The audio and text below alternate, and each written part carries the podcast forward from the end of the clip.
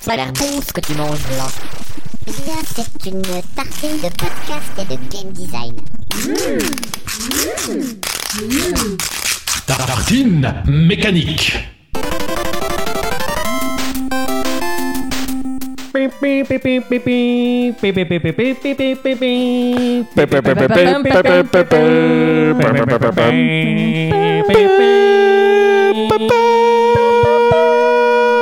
Bienvenue au Tartine Awards.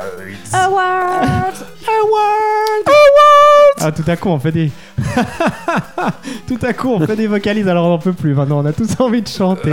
Oui, c'est le meilleur moment de l'année. Bienvenue à Tartine Mécanique, le meilleur moment de l'année, nous dit Sandro, qui se trouve sur ma gauche. Salut Sandro. Bonjour. Et puis sur ma droite, le grand retour de Marion. Salut. Et puis les grands oubliés, Vutraire et Antoine, mais tant pis pour eux. Tant pis pour eux, écoute, qu'est-ce que tu veux que je te dise ? Voilà, le Père Noël viendra pas les voir. Exactement, et puis ils n'ont pas été sages et ils n'auront pas de cadeaux. Et ouais, voilà. C'est ça. Et voilà. En tout cas, ils n'auront pas de tartine de Noël. Voilà, pas de tartine sous le sapin. C'est la punition. Voilà. Mais bon, on espère quand même que leur esprit sera un peu avec nous. Et puis, qui sait, puisque cet épisode est dédié, comme chaque année, à un top. Fin d'année oblige. Un top, mais pas de nos jeux de l'année, même si au final, ça le fait souvent un peu. Mais un top des plus belles mécaniques de game design, ou des plus belles mécaniques de jeu, des plus belles choses, en fait. C'est une sorte de célébration des plus belles choses qu'on a découvert dans du jeu. Oui. Au sens large, oui. Cette année 2018. Alors, on va le dire tout de suite, parce que je sais peut-être que toi, ça peut te dédouaner un petit peu, Marion. Ouais. On se laisse le droit de prendre des jeux qui sortent de 2018. Oui. C'est des jeux qu'on a joués en 2018. Ou qu'on a découvert en 2018. Voilà, exactement. Voilà. Donc, des fois, ça peut taper un petit peu plus. Des fois, c'est un peu les jeux de la honte, d'ailleurs. C'est genre... c'est l'horreur. Ouais, bon, après... on ça que en 2018, quoi. Ouais. Ou alors on peut justifier le fait que peut-être qu'on n'avait aucune autre console, par exemple que la Switch, qui se bouffe toutes les conversions de jeux qui existent au monde depuis cette année. Donc du coup, si on n'a que cette console, c'est normal, c'est une nouveauté. Voilà. Donc voilà, c'est totalement défendable. C'est tout à fait défendable, c'est permis. En tout cas, vous pourrez nous attaquer sur le Discord ou ailleurs, sur Twitter, à Tartine Mécanique. Mais enfin voilà, n'hésitez pas, vous avez tort. Donc, nous serons des blocs. Voilà, nous serons des blocs quant à nos décisions. Parce que là, le but, Marion, c'est quand même beaucoup de faire aussi découvrir des choses aux gens, quoi. C'est ça, ouais. Après, je pense. Donc on va beaucoup parler Battlefield, Call of Duty, évidemment, FIFA, Assassin's Creed, évidemment. Pour notre esprit. Non, mais le but c'est ça, c'est aussi de sentir aussi les jolies petites choses intéressantes, d'aller un petit peu aussi vous inviter à les gratter peut-être un petit peu plus loin. Et puis il y a probablement aussi des choses qui vont sortir qui seront un peu plus frontales, qui sont vraiment des bons jeux qui sont fait aussi remarquer pour leur game design cette année. On verra bien, mais ça m'étonnerait pas qu'ils apparaissent. Oui. Mystère et surprise. Oui. Et qu'en est-il de Vutraire et d'Antoine ? Ils nous snobent, je sais pas que dire d'autre en fait. Est-ce qu'à un moment on s'amuserait pas par exemple à essayer de deviner peut-être ou... Moi je pense qu'ils le mériteraient. Quelle est leur mécanique ? Qu'est-ce qu'on pense eux auraient dit quoi ? Qu'est-ce qu'ils auraient pris comme jeu cette année avec leur goût douteux. Effectivement, c'est effectivement nous pourrions. Puisqu'ils n'ont pas le choix, ils n'ont pas le ils n'ont pas le choix, donc on va décider pour eux. C'est une très très bonne idée. Donc en fin de podcast, on décidera du choix de Vutraire. De Vutraire, leur meilleur jeu chacun. Voilà, exactement. Leur jeu de l'année chacun. Ouais, c'est ça. C'est ça. Je pense que c'est une bonne idée. Je pense que... Et puis, on a aussi quelques personnes qui sont intervenues sur le Discord de Tartine pour nous parler aussi des petites choses qui les ont marquées, pendant l'année. On y fera aussi peut-être référence en fin de podcast. Oh oui. Mais pour le moment, il est l'heure de citer des jeux, de name dropper. Et j'invite Marion à peut-être ouvrir le feu. Marion, tu commences ou... Allez. Alors, bon. On se tourne devant sa liste. T'as été assez studieuse, toi. Oh là là. Tu nous as fait une petite liste. T'as un petit côté première de classe pas désagréable. Hein. Non, mais j'ai que nous, on a perdu depuis un moment. Non, mais je vous explique. J'ai eu un peu de mal, en fait, à faire un top de mécanique parce que cette année, j'ai plutôt joué à des jeux narratifs. Donc, où les mécaniques sont pas forcément révolutionnaires. Et du coup... Bon, quelque part, tu vois, Vutreri, il n'est pas là, mais il est un peu là quand même. Ouais. Il est un peu en esprit. Tu vois, il est un peu là avec nous. C'est ça. Ouais, c'est, en fait, Marion, c'est Vutreri, mais avec des bons goûts. C'est ça, un petit peu... Oula. C'est ça. Bon, on verra. Mais oui, mais du coup... Je sais pas, il y a plus de 8 personnes qui jouent à tes jeux, parce que s'il y a plus de 8 personnes, déjà, on sort du contexte de Vutreri. Oui, en fait, ça l'intéresse plus, déjà. Oui. Donc, ah ouais, bon, bah alors c'est bien, les gens vont connaître un peu. Ouais, tant mieux. Ils vont pouvoir trouver ce que c'est. Et oui, du coup, j'ai eu un peu de mal à trouver des mécaniques dans des jeux vidéo auxquels j'avais joué cette année. Du coup, il y a plus de jeux de société, jeux de plateau dans mon jeu de table, c'est génial. Jeu de table, ouais. Tout à fait. Ouais, moi j'aime bien dire voilà. Jeu de table. Mais bon, je vais quand même commencer par le jeu vidéo qui m'a plu en termes de mécanique cette année. Et je m'excuse d'avance, il n'est pas si récent que ça. Par contre, son portage Switch l'est. Ah, ça commence déjà à twister. C'est ça, le gros twist. Et en fait, c'est Undertale. Ouais. Voilà, donc qui était sorti en 2015, je crois, mais qui est sorti sur Switch cette année.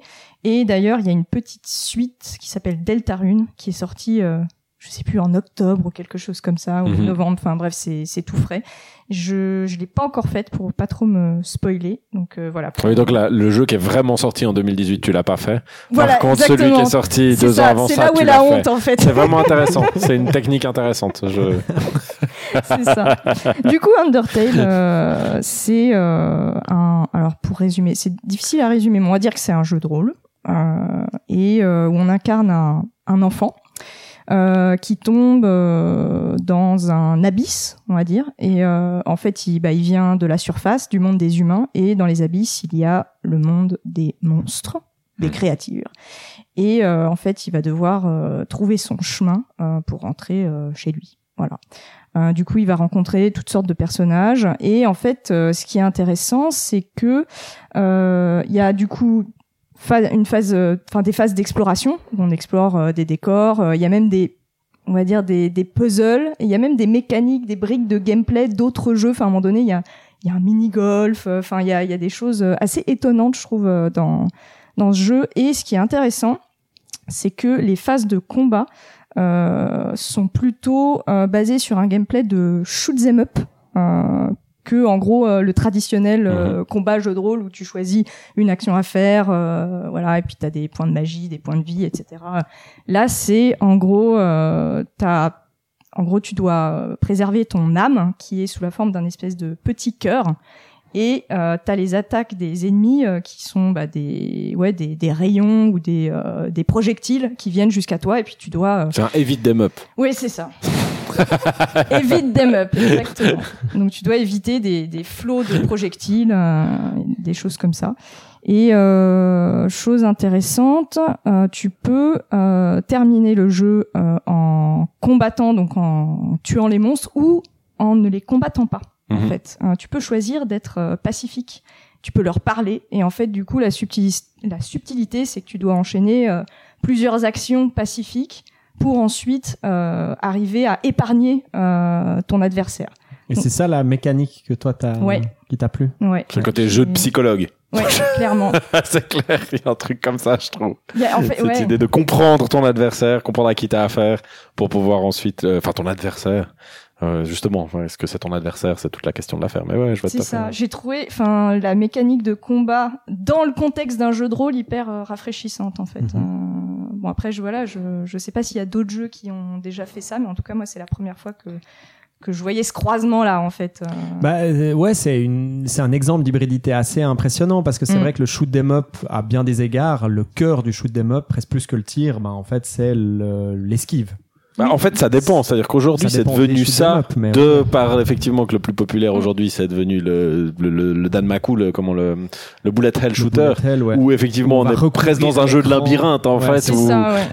Mais qui originellement on était à l'inverse. Puis c'est comme si avec le temps, le jeu shoot 'em up avait connu une espèce de mutation. On a inversé le principe. Ouais. Et aujourd'hui, on en vient à dire dans un jeu où on ne tire plus et puis on évite des choses que c'est une mécanique de shoot 'em up. Dire à quel point effectivement le truc est devenu intégré, qu'effectivement on évite plutôt qu'on tire. En fait, ce qui va permettre d'ailleurs aux créateurs des moments clés dans le jeu où tout à coup on devient cette fois un vaisseau, enfin sans trop en dire, ça, mais où ouais. le mais tu peux spoiler, hein. Je pense retourne sur lui-même. Je pense qu'on est. Ouais, ouais. On est après, on peut effectivement l'imaginer, mais effectivement, il y a des moments clés où tout à coup, alors qu'avant on est que dans de l'esquive, on devient tout à coup. Tout à fait. On devient du tir. Le chasseur. Voilà, c'est ça. On devient le chasseur. On n'est plus une proie, on est un chasseur. C'est un jeu qui m'a surpris par cette hybridation quoi, entre différentes mécaniques, différentes phases, et aussi le côté le jeu se souvient de tes choix. Quand tu perds, quand tu recommences la partie, il sait ce que t'as fait et puis il te le fait comprendre quoi, à travers les dialogues, voilà. Et ouais, ça aussi, c'est quelque chose que j'ai vraiment aimé dans ce jeu. Ce qui est marrant avec ce jeu, j'ai trouvé, c'est quelque part, c'est drôle,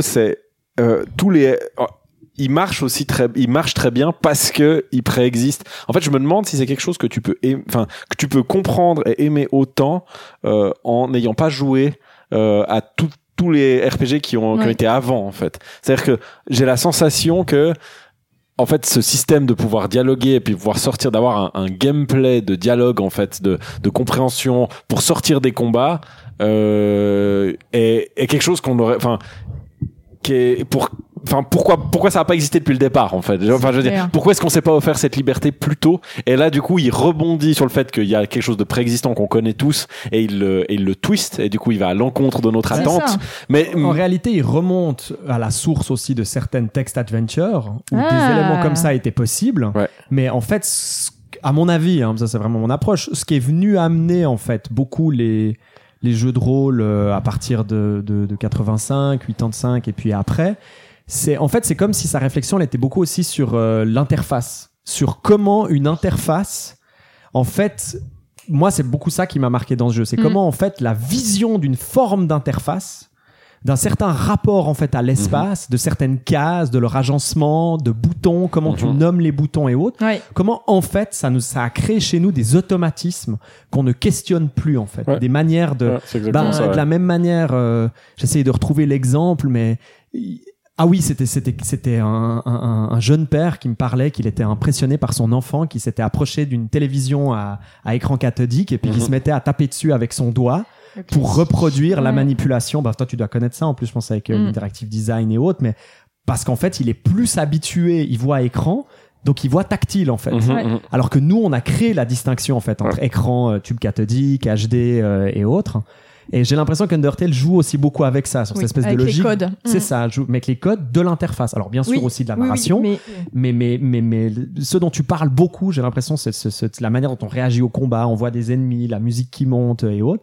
C'est beaucoup des sortes de logiques qu'on ne questionne plus. Et puis, c'est d'autant plus intéressant qu'à mon avis, c'est aussi un des gros problèmes du RPG. C'est cette espèce de logique de faire complètement perdre son temps en joueur, des combats, on monte de level, et on questionne pas du tout le pourquoi. Pourquoi on fait ça? Quel est le sens de ça? Quel est le respect du joueur par rapport à ça? D'ailleurs, à des fois lui bouffer 50 heures de sa vie. Quelle est la cohérence narrative de ça? Est-ce qu'il y a un sens d'incarner le sauveur du monde? Et donc, en fait, j'ai l'impression qu'on a intégré complètement cette logique. Et donc, on la questionne plus et on y rentre vraiment frontalement parce qu'on se dit, OK, bon, c'est un RPG, il y a des combats, faut que j'appuie sur ça fait partie du genre, c'est comme ça, c'est les codes et puis c'est comme si on pouvait pas faire autrement. Et c'est vrai que du coup en venant la chance qu'il a eu aussi, c'est que c'est un jeu qui est arrivé sans que personne l'ait vu arriver. Je serais très curieux de savoir comment en amont il aurait pu vendre son jeu en fait. Parce que du coup si tu expliques je pense pas que l'impact est le même si à l'avance tu dis un RPG dans lequel il est pas obligé de tuer les ennemis. Voilà, exactement. Tu joues peut-être un tout petit peu. Moi, je pense que j'aurais plus joué sur le côté revival de Earthbound ou de Mother ou voilà, tu joues un petit peu sur ces jeux-là quoi. Ces jeux-là. Puis t'as vraiment et sans trop en dire finalement. Voilà, t'as vraiment ta niche sur Steam je suis retombé sur la page il y a pas longtemps, la phrase de promotionnel c'est marrant, un RPG, vous n'avez pas besoin de tuer vos adversaires ou un truc comme ça. Donc c'est quand même un peu assez frontal quoi, ce qui est un peu c'est un peu j'aurais pas forcément axé là-dessus pour garder la surprise mais Mais bref, ouais, effectivement, un jeu que j'ai aussi trouvé passionnant et très intéressant. C'était le top de Marion. Undertale. Et maintenant, je me tourne vers... Oh, mais c'est à moi. Mais sans... Oh, mais c'est fort sympathique. T'as l'air presque déçu que je me sois tourné vers toi. Non, je sais pas, j'ai le sens des aiguilles d'une montre. Vu qu'on est disposé autour de la table, je pensais que c'était toi. Je pensais que c'était toi. Mais je ne suis que bonheur. Ah, voilà. Je sais que c'est moi. Donc moi, je vais commencer par Céleste. Céleste, au final que en fait c'est presque pas étonnant. mais quelque part c'est rare que ça tienne. En fait, quand on attend quelque chose, c'est-à-dire que moi je suis quelqu'un qui apprécie énormément Towerfall. C'est un jeu que j'ai beaucoup aimé, qui m'a beaucoup marqué. Et du coup, j'attendais inévitablement un nouveau jeu de son créateur. Céleste est donc un jeu qui est sorti sur Switch et puis ensuite sur le reste. Je crois que c'était d'abord sur Switch, voilà, en janvier ou février. Switch est sorti, c'est ça, fin janvier. Fin janvier, ouais. Ça. Et puis c'est effectivement de l'équipe de création Matt Thorson de et puis Towerfall. Puis toute sa clique qu'a fait Towerfall. Et puis c'est une proposition extrêmement différente. Towerfall, un jeu multijoueur, qui est très bien designé, mais qui était une proposition qui n'avait rien à voir avec au niveau histoire, il y a rien. C'est vraiment uniquement du multi. Et du coup, de le voir partir sur quelque chose de narratif. Et puis sur un truc un peu a priori ça sentait un peu et ça l'est au final, quelque chose proche de Super Meat Boy ou de ce genre de rythme au niveau platforming assez ardu, avec des niveaux très courts sur lesquels on meurt et on répète et on répète et on répète. J'étais pas forcément extrêmement rassuré, mais bon, connaissant le garçon, j'avais envie de voir ce qu'il allait faire, et effectivement j'ai été très agréablement surpris, mais justement c'est ce qui va un peu d'ailleurs lier mes trois jeux du top. J'ai l'impression que cette année pour moi ça a été l'occasion de mettre aussi le doigt sur quelque chose qu'en fait je mets peut-être pas assez en avant dans ce que j'aime dans un jeu, et que les mécaniques sont très importantes pour moi, ça on l'a bien compris, mais c'est vrai que pour moi elles sont d'autant plus importantes qu'elles doivent être en phase avec la narration. Je suis aussi très attaché à la narration, mais bon, j'ai deux problèmes, c'est que souvent les univers qu'on me propose dans les jeux me plaisent pas, donc c'est vrai que des fois ça me donne tendance à être en retrait par rapport à ça, parce que les histoires classiques de jeux vidéo sont quelque chose qui me parle peu dans ma sensibilité, et du coup je me trouve peut-être en retrait pour ça, et souvent elles sont pas en accord, il y a trop de fois où elles sont pas en accord avec le gameplay. Et là je dois dire que pour ce jeu-là, comme pour les autres dont je vais parler, ce qui m'a plu, c'est à quel point on a dans ces jeux-là, on arrive à une espèce de d'union qui est une symbiose qui est quasi parfaite entre ce que ça veut dire et ce que ça et comment ça se joue en fait. Et Céleste, pour moi, qui traite de dépression, qui traite de la difficulté, du dépassement de soi aussi, du dépassement de soi, mais je sais pas si c'est le dépassement de soi, parce que pour moi le dépassement de soi est induit par la dépression en fait. C'est l'un ne va pas sans l'autre en fait.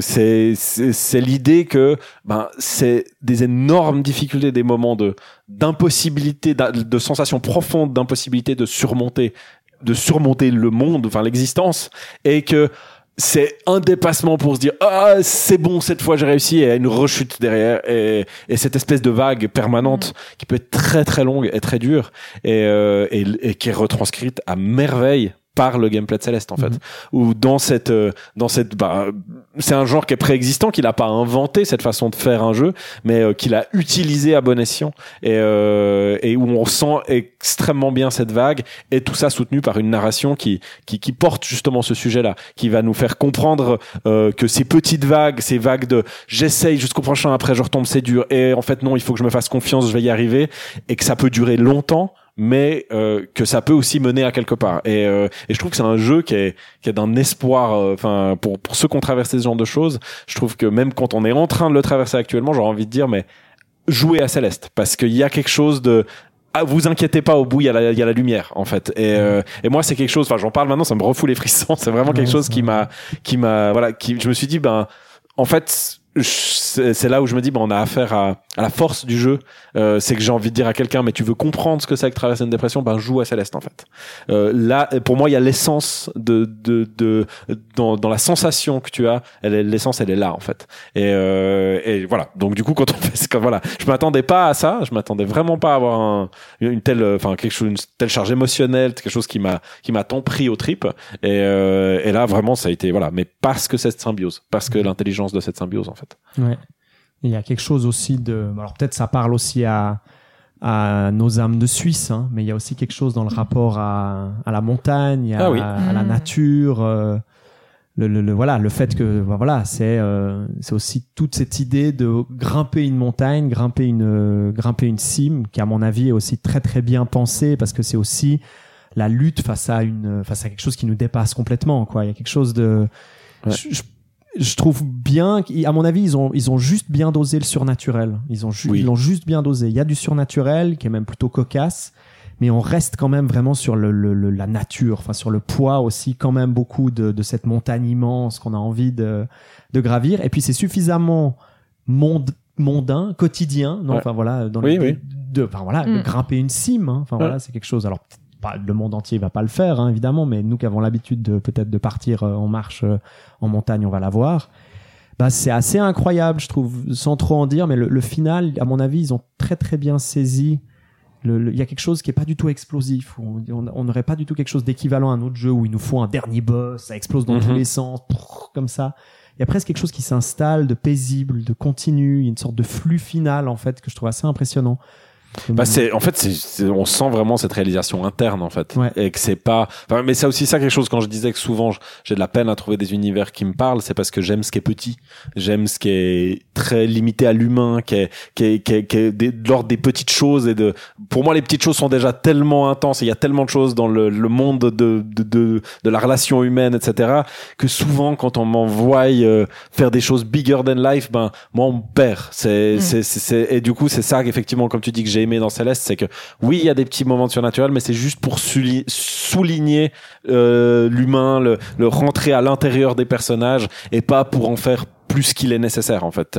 Tout resterait, voilà, on met pas d'emphase sur les choses, on reste dans quelque chose de le plus proche possible de quelque chose de, voilà, d'humain en fait. Et ce que je trouve bien, c'est qu'à mon avis, pour en arriver à un produit comme Céleste, il faut que derrière, les Super Meat Boy, les... Enfin, exactement. Ouais. C'est aussi, il y a quand même quelque chose aussi sur l'encyclopédie du jeu vidéo qu'il y a derrière, qui va mener à une telle compréhension en fait, dans beaucoup de détails au niveau des savoir-faire. Ah bah on voit très clairement qu'au niveau de la structure, enfin purement l'agencement des niveaux, du maniement du personnage, de toutes ces choses-là, on sent que Super Meat Boy est quand même passé par là, et qu'il a déjà défriché un certain quand même pas mal de terrain, parce qu'on a un feeling qui est quand même relativement proche de ça, au niveau de la rythmique, au niveau de beaucoup de choses, comme tu dis. Je pense que c'est un ingrédient indispensable. Il aide après, effectivement, par rapport au ressenti qu'on a à jouer à un Super Meat Boy, de questionner ce ressenti pour après éventuellement proposer quelque chose comme Céleste, quoi. Ouais.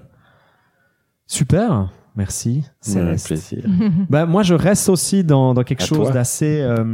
alors, mon premier gros coup de cœur... on appelait ça des multivitamines à une époque d'ailleurs. Oh. ma première multivitamine de l'année. Donc c'est un jeu qui s'appelle My Child Lebensborn. Oh wow. Qui est donc sur téléphone portable. OK.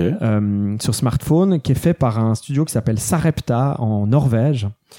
Et donc, je vais juste vous expliquer pour l'instant la mécanique. On est sur quelque chose d'assez connu. Donc, sur votre écran de smartphone, en gros, c'est un jeu de Tamagotchi. Donc, en gros, vous avez un enfant que vous devez élever. Donc, vous devez lui donner à manger, vous devez discuter avec lui, vous devez... Enfin, voilà, on est dans une tradition qu'on retrouve beaucoup dans le jeu vidéo, assez classique. On a beaucoup eu ça avec des robots, par exemple.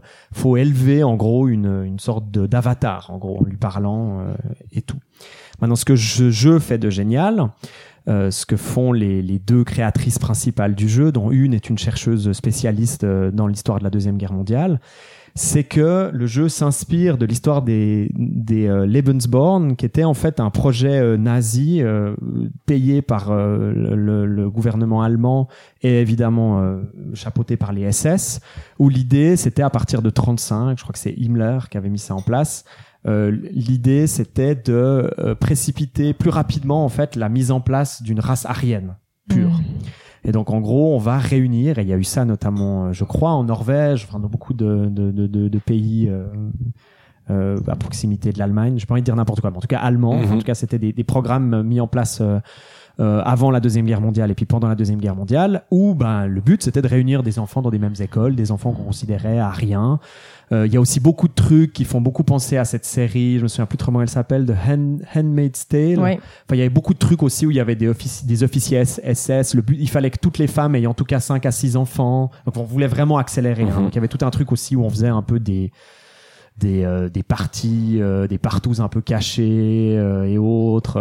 Enfin voilà, on essayait de mélanger le sang des officiers SS. L'eugénisme, tout voilà, ça. Voilà, c'est ça. C'est vraiment de l'eugénisme nazi. Maintenant, ce que le jeu fait d'absolument génial, c'est qu'en gros, vous êtes le père ou la mère d'un enfant. Vous choisissez son sexe et son nom qui... Vous comprenez en fait que vous l'avez inscrit en gros dans une école de Lebensborn. Et en fait, ce que fait le jeu de génial, puis c'est en ça que pour moi, je dirais, en fait, c'est qu'il reprend des mécaniques qu'on a, alors très comme Undertale en fait, ça rejoint un peu l'exemple d'Undertale d'avant, des mécaniques qu'on a eu l'habitude de jouer un nombre de fois pas possible, c'est-à-dire nettoyer son Tamagotchi en le frottant, prendre à manger et puis le glisser dessus et autres, mais en l'intégrant en fait où chaque élément a beaucoup plus de sens en fait. Et puis la mécanique très spécifique à laquelle je réfère en fait, c'est le moment un peu classique où en gros vous parlez à l'enfant le matin, il vous fait part un peu de ses rêves et autres, vous prenez un petit déjeuner, souvent il est souriant et autres, et puis après vous avez le temps qui passe dans le jeu et vous le retrouvez à la sortie de l'école. Et là toute l'idée du jeu, c'est de montrer déjà du point de vue aussi évidemment des nazis, donc des Allemands, et de ce que le peuple allemand a aussi pu subir sous le régime nazi, de montrer qu'est-ce que ça fait en fait d'être des parents, mais aussi d'être un enfant dans un régime qui cultive la peur, qui cultive la haine. L'enfant, très régulièrement, en gros, vous essayez de bien l'éduquer selon, en gros, les standards que vous avez envie d'avoir, lui inculquer ce que c'est que l'amour, les comportements corrects, mais vous le récupérez non-stop. À la sortie de l'école, il s'est fait tabasser, il s'est fait déchirer ses habits. Donc, le moment qui est normalement le moment nettoyage, c'est vous recousez ses habits avec lui. Puis pendant ce temps-là, il vous pose des questions. Puis vous pouvez en faire aussi une machine de guerre. Hein. Vous pouvez aussi systématiquement dire, on est toujours dans cette idée quand même là, alors plus classique narrative, avec trois choix. Où on a souvent des axages qui vont dans cette direction, où on peut aussi évidemment essayer d'en faire un bon arien, un bon SS haineux et autres. Mais la force du jeu, ça va vraiment être quand même construit à travers ces mécaniques qu'on avait l'habitude d'activer, ces mécaniques de soins, en réalité de twister complètement le truc, en gros, en faisant des mécaniques où le soin, il est au-delà de juste en fait créer une connexion avec un animal virtuel ou avec un robot, mais de réellement en gros questionner ce que ça implique d'être des parents qui doivent abandonner leur enfant. C'est ça que je trouve fort dans cette ellipse, en fait. C'est pour ça que je mets vraiment l'accent sur mécanique, c'est un grand mot, mais je trouve fort, plutôt que de nous amener à l'école, en fait, de créer vraiment cette ellipse où on imagine... Alors après, il y a des sous-entendus où on sait qu'on va travailler, nous, à l'usine. Donc, qu'en gros, on est pauvre, on est dans une situation précaire, on a peu de choses à offrir aussi à l'enfant, hein. Il y a tout aussi des finances à gérer. Et vraiment, moi, ma force, c'est vraiment dans ce moment d'ellipse. Il y a des moments très, très forts, sans trop en dire non plus, où on doit juste se contenter. Il y a quelque chose d'assez fort dans le simple fait juste de glisser des sparadrails et les mettre sur le visage en fait. Et voilà. Donc c'est en ça le jeu a ça de fort, où je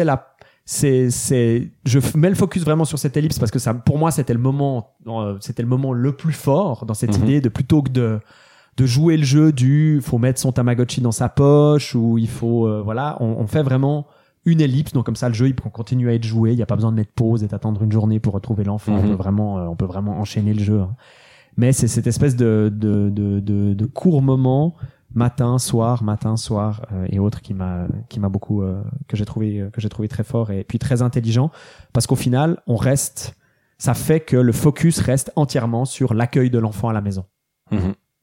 Plutôt que de vouloir amener d'autres le récit à l'école ou le récit ailleurs, vraiment le focus il reste tout juste sur... raconté via ça. Ouais, et qu'est-ce que ça dit aussi d'assez fort, ça dit aussi potentiellement en fait toute la toute l'inquiétude que potentiellement peuvent avoir des parents, en fait, à laisser aussi leurs enfants partir à l'école, et puis c'est clair, hein, qui subissent une éducation pour laquelle on n'est pas spécialement responsable, d'accord, ou autre. Enfin, à quel point, pour le coup, le système social dans lequel on vit, ben, il va aussi imposer, malgré toute l'éducation qu'on a envie, toute la bonne éducation qu'on a envie de transmettre à son enfant, à quel point, bon, au final, il y a ce moment de rupture où le matin, on doit lui dire au revoir et on doit le récupérer le soir avec un cartable déchiré, ou en apprenant qu'il a tabassé tel autre enfant. Enfin, voilà.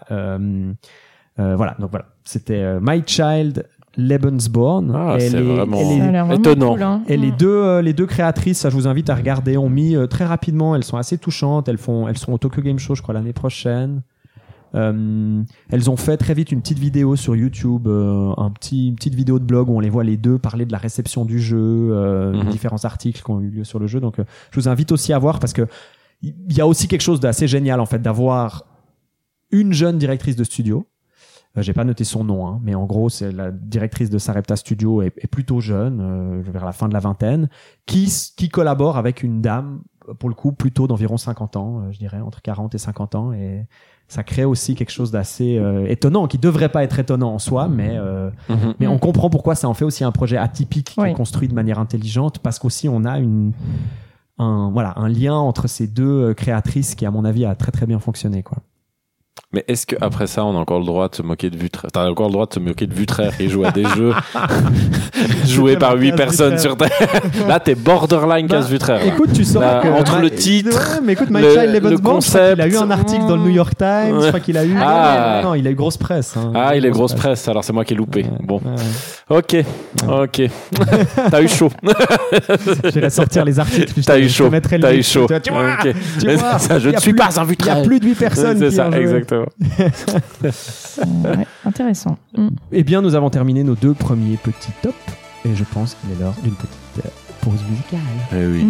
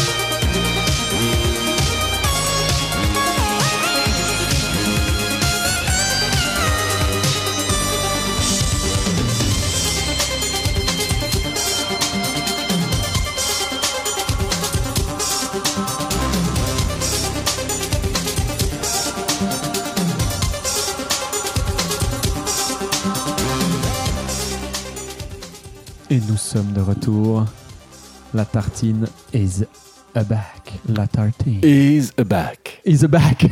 Is a back. Alors, petit disclaimer avant qu'on lance l'intermède, et puis Sandro n'a pas manqué de me le faire remarquer. Ah ouais, c'était un scandale. Ah ouais, je me suis mis à hurler comme un malade dès qu'on a coupé. Alors, il semblerait qu'avant l'intermède, j'ai dit qu'on avait dit chacun nos deux premiers préférés. C'est pas du tout vrai. On en a chacun dit un, évidemment. Alors, faut savoir qu'en plein podcast, à un moment, pendant que tu parlais, Sandro, j'ai voyagé dans le temps. Ah. Et je me suis projeté dans 30 minutes. J'oublie toujours ce pouvoir. Alors, putain, il ne faut surtout pas que tu parles de Super Mario Bros 3. Autrement, le monde va être détruit. D'accord. Merde, alors attends, je vais repenser à un autre truc. Je reviens du futur. Ah là, tu es vraiment trop fort. Non, mais alors, ce que ça me fait me dire, d'ailleurs, c'est que en réalité, je trouve assez cool. Je trouverais bien pour cette deuxième partie qu'on enchaîne deux à la suite. Parce que j'ai l'impression qu'on a aussi quand même des thématiques communes. Toi, Marion, tu m'as dit que tu avais beaucoup de jeux de société maintenant. Oui. Alors que tu as parlé de jeux vidéo. Moi, je vous dirai après, mais j'ai aussi une sorte de thématique qui lie les deux, les deux objets. Et puis Sandro, toi, je sais pas, mais débrouille-toi. Tant que tu parles pas de Super Mario Bros 3. D'accord, on est bon. Non, mais pas l'avenir du monde. Est-ce que, Marion, tu es prête à nous enchaîner? Allez. Ton number 2 et ton number 3. Alors, précisons ce soir. Alors, quand même, je suis désolé, Marion, ça, je peux pas m'empêcher de le dire. Parce que, faut quand même le dire. On enregistre assez tard. Parce que, on a quand même profité d'un bon petit repas. Ouais, c'est vrai qu'on a, on s'est concocté un bon petit repas. Et ce soir, révélation. Marion adore manger des cornichons avec la soupe. Mais c'est trop bon. Ce qui est évident. Alors non, mais tout de suite, moi j'ai été conquis, hein, évidemment. Tout de suite, j'ai été conquis. Tu mets de l'acidité dans une soupe un peu épaisse. En plus, non, mais c'est ça. Sandro nous a fait une délicieuse soupe à la courge. Très onctueuse, très douce. Et tu viens amener le croquant et l'acide. Ouais. Croquant, acidité du cornichon. Oh, là. Petite tranche de fromage. Petite tranche de pain. Et là... Voilà. Et là, du coup, t'enregistres une heure beaucoup trop tardive parce que parce que tu te sens bien. Je crois qu'on t'as pas envie de te lever. On a vidé un pot de cornichons, quoi. Incroyable. Voilà. Donc ça, c'était peut-être ton top bonus en fait, ton top bonus culinaire. Les cornichons avec la soupe. Les cornichons soupe. Oui, je vous le conseille. Et maintenant, je te laisse te tourner vers tes jeux, ton top, narrative design, game design. Non, je vais rester dans les mécaniques parce que c'est le thème, hein, dis donc. Voilà, on va rester quand même professionnel. Non, mais restons sur des mécaniques. Du coup, mes deux prochains tops sont tous les deux des jeux de table. C'est vrai qu'ils sont assez liés parce que il y a un aspect coopératif dans les deux, mais c'est pas géré de la même façon. Ok. Voilà. Du coup, premier jeu, ça s'appelle The Lost Expedition. Voilà. Je sais pas si vous y avez joué. C'est un jeu de cartes qui est très beau déjà esthétiquement. Les illustrations, on dirait du RG. Ligne claire avec des aplats de couleurs. C'est très beau et ça ressemble vraiment à du RG. C'est des grandes cartes aussi, Bon, je pourrais pas donner de dimension, mais c'est vraiment des cartes plus grandes que d'habitude. Format tarot.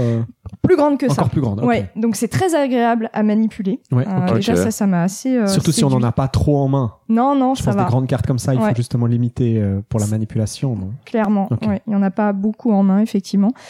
Et du coup, The Lost Expedition est un jeu dans lequel on doit mener un groupe d'explorateurs. On doit les mener dans la jungle jusqu'à un temple perdu. Donc voilà, qu'ils vont explorer. Et le but, en fait, c'est de au moins garder un membre de l'expédition vivant jusqu'au temple. Ok. Voilà. Donc l'idée, c'est en fait, on a un chemin qui est représenté par plusieurs cartes. Parce que en gros, il y a des cartes qui servent de tuiles. Okay. Et du coup, voilà, on a par exemple six cartes jungle et la carte temple perdu au bout du parcours. Ça détermine le temps de partie en fait. Donc ça doit te faire parler ça, Sandro, avec ton Shy Monsters. Oui, après j'attends de voir au niveau de est-ce qu'il y a une notion de disposition, vois-tu. Parce que Shy Monsters, donc le jeu que Sandro s'apprête à sortir, utilise aussi des tuiles, alors pour le coup pas des cartes, pour composer un espace. Exactement. Ouais, c'est ensuite, déjà ça j'aime bien. Je suis curieux de voir effectivement dans ton jeu, dans le jeu dont tu parles. Si... Est-ce que les cartes composent un parcours? Oui, alors par contre, le parcours, c'est pas forcément... Enfin, le placement des tuiles est pas forcément très important. Voilà. Par contre, ce qui va être important... C'est plus leur enchaînement, en fait. Alors, pas l'enchaînement de ces tuiles-là. Ça, c'est plus... en fait, c'est plus une... comment dire... ça détermine le temps de partie, en fait, tout simplement. Mais avec ça, on va avoir des cartes personnages, donc explorateurs, Et on va devoir gérer ensemble ce groupe d'explorateurs. Ça, c'est aussi quelque chose que j'ai bien aimé, c'est que on n'a pas chacun son personnage qu'on doit gérer. Okay. On gère tous ensemble une équipe. C'est du coopératif ou oui okay. C'est du coopératif. On peut jouer tout seul, et ça c'est cool aussi. Le jeu c'est de 1 à je sais plus combien de joueurs, mais bref 6, 7. Et du coup donc soit on joue tout seul et on gère tout le monde, tout le petit groupe d'explorateurs tout seul, soit on gère en coopération. Okay. Voilà. Donc on a ces explorateurs bon chacun a une spécialité. Il y en a un qui est spécialiste du campement, l'autre de la jungle, etc. Et on va devoir résoudre un à un des événements par manche. Et une manche c'est une journée. Voilà, donc t'as une phase matin, t'as une phase soir, et en gros on va avoir des cartes événements qui, cette fois-ci, justement, ont un ordre d'enchaînement particulier. Et c'est là où on va devoir gérer l'enchaînement. Okay. En gros, chaque joueur a des cartes événements dans sa main, et les personnes doivent les poser sur la table et, en gros, gérer la difficulté de sa carte. En gros, quelqu'un pose une carte et le joueur souvent va se dire « Ah, ok, bon, faudrait que je pose celle-là parce que c'est... Ouais, » okay, on a le droit de communiquer. Oui. Okay. Oui, on a le droit de communiquer. Et c'est ça qui est intéressant, c'est que on met tout à plat les cartes événements. Et là, alors il y a un capitaine, il y a un chef d'expédition qui à un moment donné donne le verdict. On va faire ça au final, mais c'est pas très important. C'est quand même beaucoup autour de la discussion et du coup en groupe on va se dire ok, on va résoudre ça de cette façon-là. On va sacrifier tel explorateur pour telle carte événement parce qu'en gros les événements on gère différentes ressources. On a des balles de fusil, on a de la nourriture, on a des points de vie attribués aux explorateurs et en gros les cartes événements peuvent nous faire gagner ces ressources-là ou nous les faire perdre. Puis donc j'ai l'impression de la manière dont ça se compose, il y a quelque chose d'assez rigolo parce qu'en gros t'es en train de te raconter une narration où forcément la mort de telle personne, il va mourir d'une certaine manière, c'est ça. Il va on va devoir les sacrifier. Ok, et ça va composer une sorte de narration un peu très film d'aventure où on sait jamais trop qui va réussir à qui va mourir, qui va être le héros ou l'héroïne quoi. C'est ça. Qui va mourir en chemin et qui va réussir à survivre. Est-ce que certains joueurs ont des objectifs cachés ? Parce que je vois très bien ce genre de jeu, tout à coup, composer des objectifs cachés. Faut faire gagner le mécanicien ou faut faire gagner... Non, okay. C'est très simple, en fait. Okay. C'est ça aussi qui est intéressant, c'est que... Ouais, c'est pas très compliqué, pourtant il y a pas mal de surprises. Je dirais 20-25 minutes. Ah, ok, donc c'est assez condensé, effectivement. Ouais, parce qu'évidemment, moi, ma peur que j'aurais avec ce genre de jeu, comme j'ai une grande gueule, c'est de passer des heures à argumenter. Tu vois, d'avoir un joueur un peu plus expert. Souvent, le gros danger des jeux coopératifs, c'est le joueur expert, quoi. C'est celui qui cause. Non, le jeu est suffisamment simple pour que tout le monde ait son mot à dire. Enfin, il peut pas y avoir de joueur pro de The Lost Expedition, quoi. Mmh. Ouais. C'est suffisamment simple pour casser, justement. Parce que avec le joueur expert, il vient souvent, en fait, sous le couvert de décomplexifier ce qui est trop complexe, en fait. Mm-hmm. Ouais. Quand il y a tellement d'éléments, de trucs à comprendre, en gros, il prend tout à coup la position de celui qui décide tout, parce qu'en fait, les gens, ils connaissent pas toutes les règles, donc ils disent non, mais il faut que tu fasses cette règle spéciale. Et autres. Donc c'est vrai de simplifier énormément les systèmes, c'est une bonne manière de péter ce problème, en fait, dans le coopératif. Ouais, c'est vrai. Donc oui, un petit jeu très sympa j'ai trouvé que l'aspect coopératif marchait très bien, qu'il y avait vraiment des bonnes discussions, un bon consensus. Enfin, peut pas y avoir quelqu'un qui impose sa voix. Enfin, je pense, c'est assez comme compliqué. Les cartes sont cachées, tu vois pas forcément ce qui va être joué des autres, donc pas tout de suite, quoi. Ouais. Exactement. Tu sais pas ce qu'il leur reste dans leurs mains. Ouais, ce qui est important, parce qu'effectivement, quand tu veux jouer à un jeu découvert, faut surtout pas le faire découvert pour le coup. Ouais, c'est ça. Voilà. Super. Deuxième jeu coopératif. Coopératif, plus complexe celui-là, mais vraiment intéressant. Heureusement qu'on a Marion pour quand même mettre un peu de jeu de société, de jeu de table dans le. Enfin, je sais pas quels sont les tiens. J'en ai un, moi. Ah, voilà. Ah, cool. Ah, ouf. Parce que moi, je m'en veux, j'ai 3 jeux vidéo. Non. Enfin, 3 jeux numériques, un jeu mobile, ça va. Mais non, c'est bien, il faut de la variété. Mon troisième jeu, c'est The Thing. Outpost Infection at Outpost 31. C'est un jeu qui est inspiré du film The Thing de John Carpenter. Ouais. Donc, voilà. Tintin. En gros, voilà, le pitch, c'est des scientifiques dans une base en Arctique ou en Antarctique, je sais plus, enfin un des pôles, enfin bref, voilà. Et donc c'est une base américaine et en gros, il y a une créature qui s'infiltre, une créature alien qui a été réveillée des glaces par une équipe suédoise qui était juste à côté, hein, forcément, voilà. Et en gros, les Suédois ont foutu la merde, voilà, exactement. Ils ont encore foutu la merde.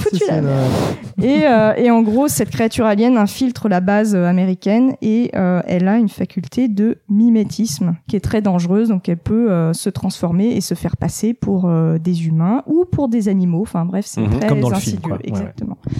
Et du coup, ce jeu reprend vraiment les bases du scénario du film et a construit des mécaniques de jeu autour de ça. Et du coup, c'est un jeu de coopération, mais aussi de dupe, parce que il y a, alors en majorité, des humains, et il y a une personne infectée qui va devoir du coup ruser, se faire passer pour un humain et compléter ses objectifs à lui ou à elle pendant que les humains complètent eux leur objectif. Voilà. Ok, il y a des éliminations, parce que moi c'est dans ce genre de jeu, ce qui m'énerve beaucoup, c'est quand on élimine les gens vite, et qu'il y a des gens qui se croisent dans le loup-garou classique par exemple. Non, ça fonctionne pas comme ça. Ok, donc tout le monde reste en jeu jusqu'au bout du jeu. Ouais, c'est ça. En gros, on perd tous ensemble, ou on gagne tous ensemble. Enfin, ou alors la créature gagne. Enfin, voilà, ok, mais c'est... Okay. En gros, le but des humains, c'est de nettoyer le poste. Donc voilà, d'ouvrir une par une toutes les pièces du complexe scientifique, de nettoyer tout. Et ou alors de s'échapper de la base en hélicoptère comme dans le film en fait. Et du coup l'objectif de la créature alien, c'est soit de détruire la base, soit de rester caché et de s'enfuir aussi avec les humains en hélicoptère sans se faire repérer. Voilà. Donc c'est assez cool parce qu'on a un gameplay asymétrique mais en coopération, un peu plus dense. Ouais, c'est assez dense. C'est assez dense. Du coup on a un groupe de joueurs, on a un capitaine qui va tirer des cartes mission et en gros, il va devoir constituer à chaque tour une équipe de joueurs pour explorer une pièce. Ouais. Et il va y avoir des cartes événements avec des pannes de courant, avec des feux qui vont se déclencher dans les différentes pièces.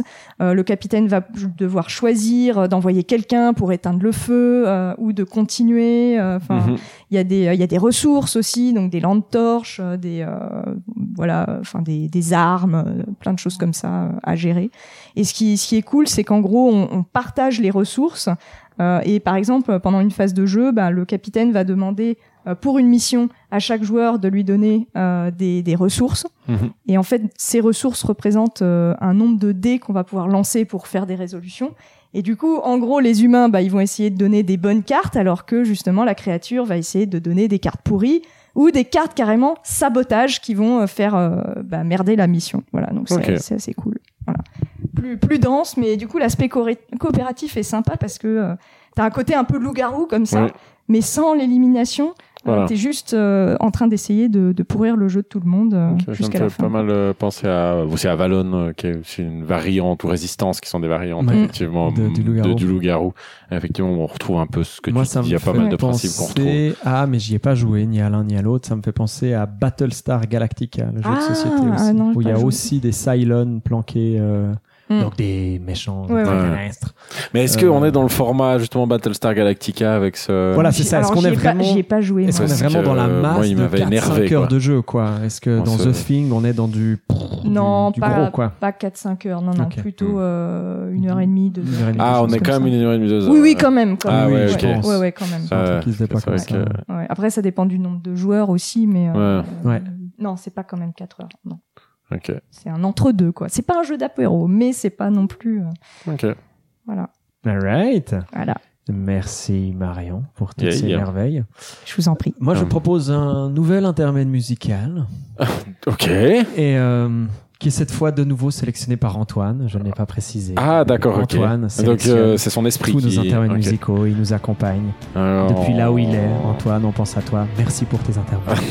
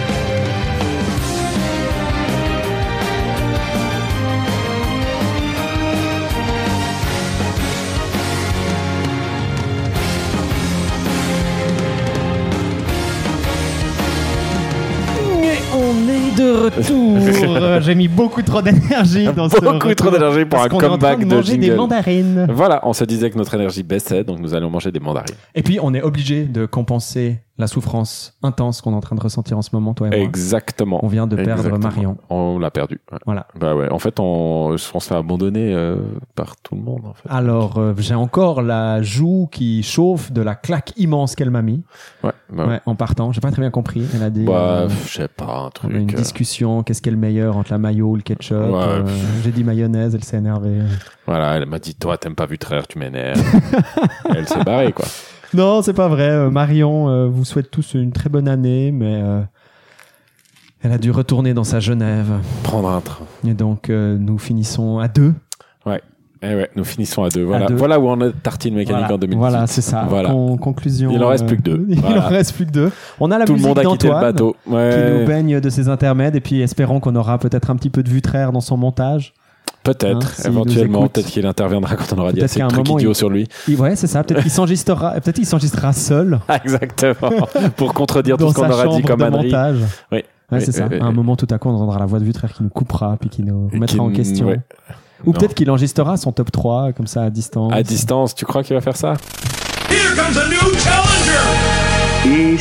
Et si pourtant j'ose, j'ai très envie. Là, je suis en train de faire le montage de la tartine. Bah, évidemment, on aime bien contextualiser. Hein, ça fait un peu partie des trucs qu'on aime bien faire sur la tartine.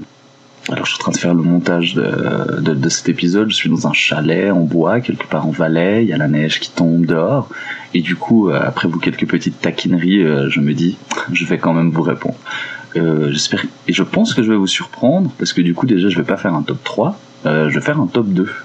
Le premier jeu que j'ai envie de citer, en fait, c'est World of Warcraft. C'est son add-on qui est sorti en août de l'année passée, du coup, en 2018. Alors moi, je me suis fait hameçonner parce que je suis un grand joueur de WoW. J'y ai joué pendant très longtemps, surtout à ses débuts. Et effectivement, il y a un truc dans le marketing qui est complètement fou dans WoW. Du moment que vous y avez joué une fois et que vous êtes listé quelque part comme étant un joueur d'une manière ou d'une autre, en fait, sur tout ce que vous... Enfin, ouais, ils ont une capacité en fait de toucher leur public ou leurs anciens joueurs qui est vraiment massif. C'est-à-dire que je me tapais des newsletters, je me tapais des pubs sur YouTube, je me tapais des pubs sur Instagram, évidemment, plein d'articles en parlaient. Et au bout d'un moment, comme en fait à chaque fois, même si je me promets de pas le faire, j'y rejoue parce que je craque. Voilà. Et là, j'ai vu que cette fois-ci, j'ai été assez vraiment surpris en bien. D'une part, en fait, parce que j'ai eu l'impression... Et c'est peut-être ça qui m'a fasciné, c'est que les gens qui ont bossé là-dessus, ils ont totalement conscience qu'on est dans vraiment une lasagne vidéoludique. C'est-à-dire qu'il y a des couches qui se superposent et qui n'ont pas forcément beaucoup de sens entre elles. Alors du coup je réalise que mon analogie de la lasagne est plutôt foireuse, parce que d'habitude une lasagne si on les aime goûtues et savoureuses, ben justement il faut qu'il y ait un équilibre. Mais dans le cadre où en fait ce qui s'est passé, c'est que moi j'ai été attiré par le jeu à cause du lore, à cause au début, parce qu'en fait ce qu'ils ont fait avec cette add-on, c'est qu'en fait ils ont remis un peu sur le piédestal des anciens personnages mythiques et ils les ont fait évoluer par rapport à l'histoire du monde et tout, etc. Et puis effectivement ben ça ramène des souvenirs un peu nostalgiques et tout. Du coup c'est ça qui m'a hameçonné. Et effectivement, les deux premières heures du jeu fonctionnent à fond là-dessus. Il y a quelque chose de très spectaculaire. On joue quasiment seul. C'est un jeu, c'est très étonnant en fait. C'est vraiment une manière de reprendre le joueur en lui rappelant vraiment le lore. Et ensuite, au fur et à mesure, je suis passé par plusieurs étapes où ce qui m'avait amené n'avait absolument plus rien à voir avec ce que j'étais en train de faire actuellement. Je m'étais de nouveau retrouvé dans une phase de grind où tout d'un coup t'enchaînes, enfin il y avait des trucs complètement fous. Il y a un mode de jeu maintenant où c'est enchaîner les donjons à 5 joueurs qui sont en fait des instances, c'est comme des espèces de huis clos. Il faut imaginer des niveaux très précis. On joue à 5 joueurs et le but c'est de le parcourir en défonçant des boss et en choisissant des chemins aussi dans le donjon. Et il y a un mode tout à fait spécial qui fait que plus vite on termine le donjon et plus vite on a des récompenses qui sont élevées. Et tout le principe du jeu maintenant de World of Warcraft, dès qu'on a fini la période de leveling, dès qu'on est, on peut considérer ça à la fin du jeu, le endgame, le but c'est d'avoir le plus de matos élevé possible. Et enfin voilà, il y a plein de choses à dire sur l'éthique de ce genre de game design et tout, etc. Mais moi en fait ce qui m'a fasciné dans l'add-on, c'est vraiment toutes ces différentes couches où on est ramené par le lore.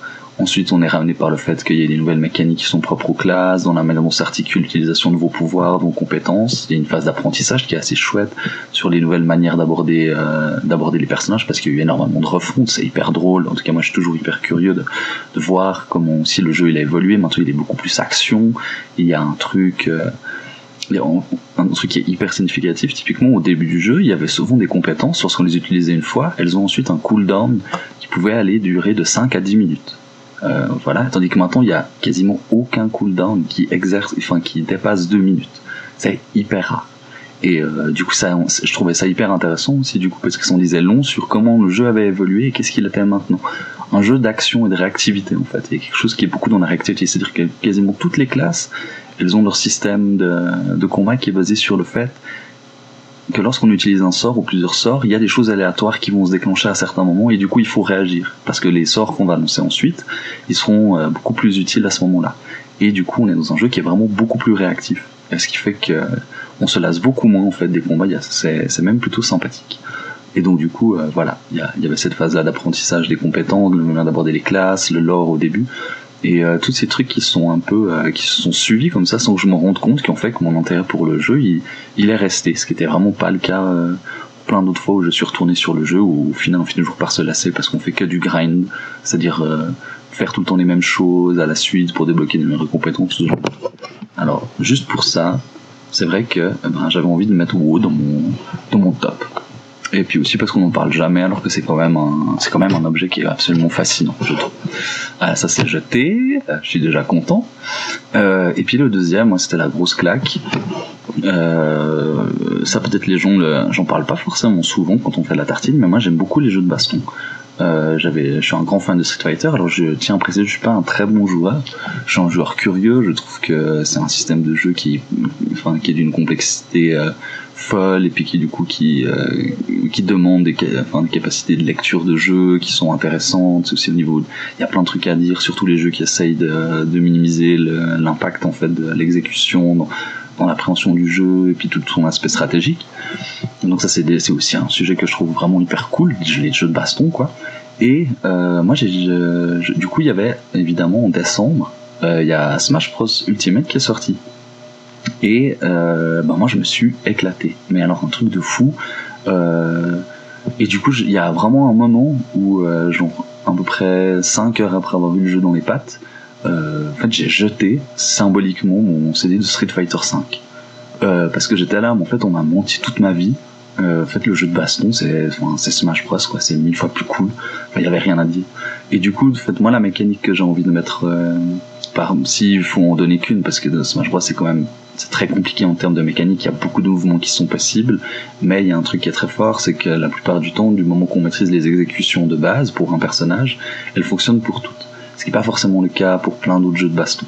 Même si on pourrait avoir l'impression que c'est le cas, non, dans Smash Bros c'est beaucoup mieux fait. Il y a des types de coups, il y a le principe du spacing, c'est-à-dire être capable de gérer la distance avec son adversaire, qui est quand même, pour moi, très clairement hyper important dans Smash Bros. Et un autre truc que Smash Bros, je trouve, fait beaucoup mieux, c'est grâce en fait à... Il a une variété de coups défensifs qui est assez folle, en fait. Typiquement, dans la dernière version qu'ils ont introduit, ils ont remis quelque chose qui est en fait l'esquive en l'air. Parce qu'il y a aussi toute une partie du jeu...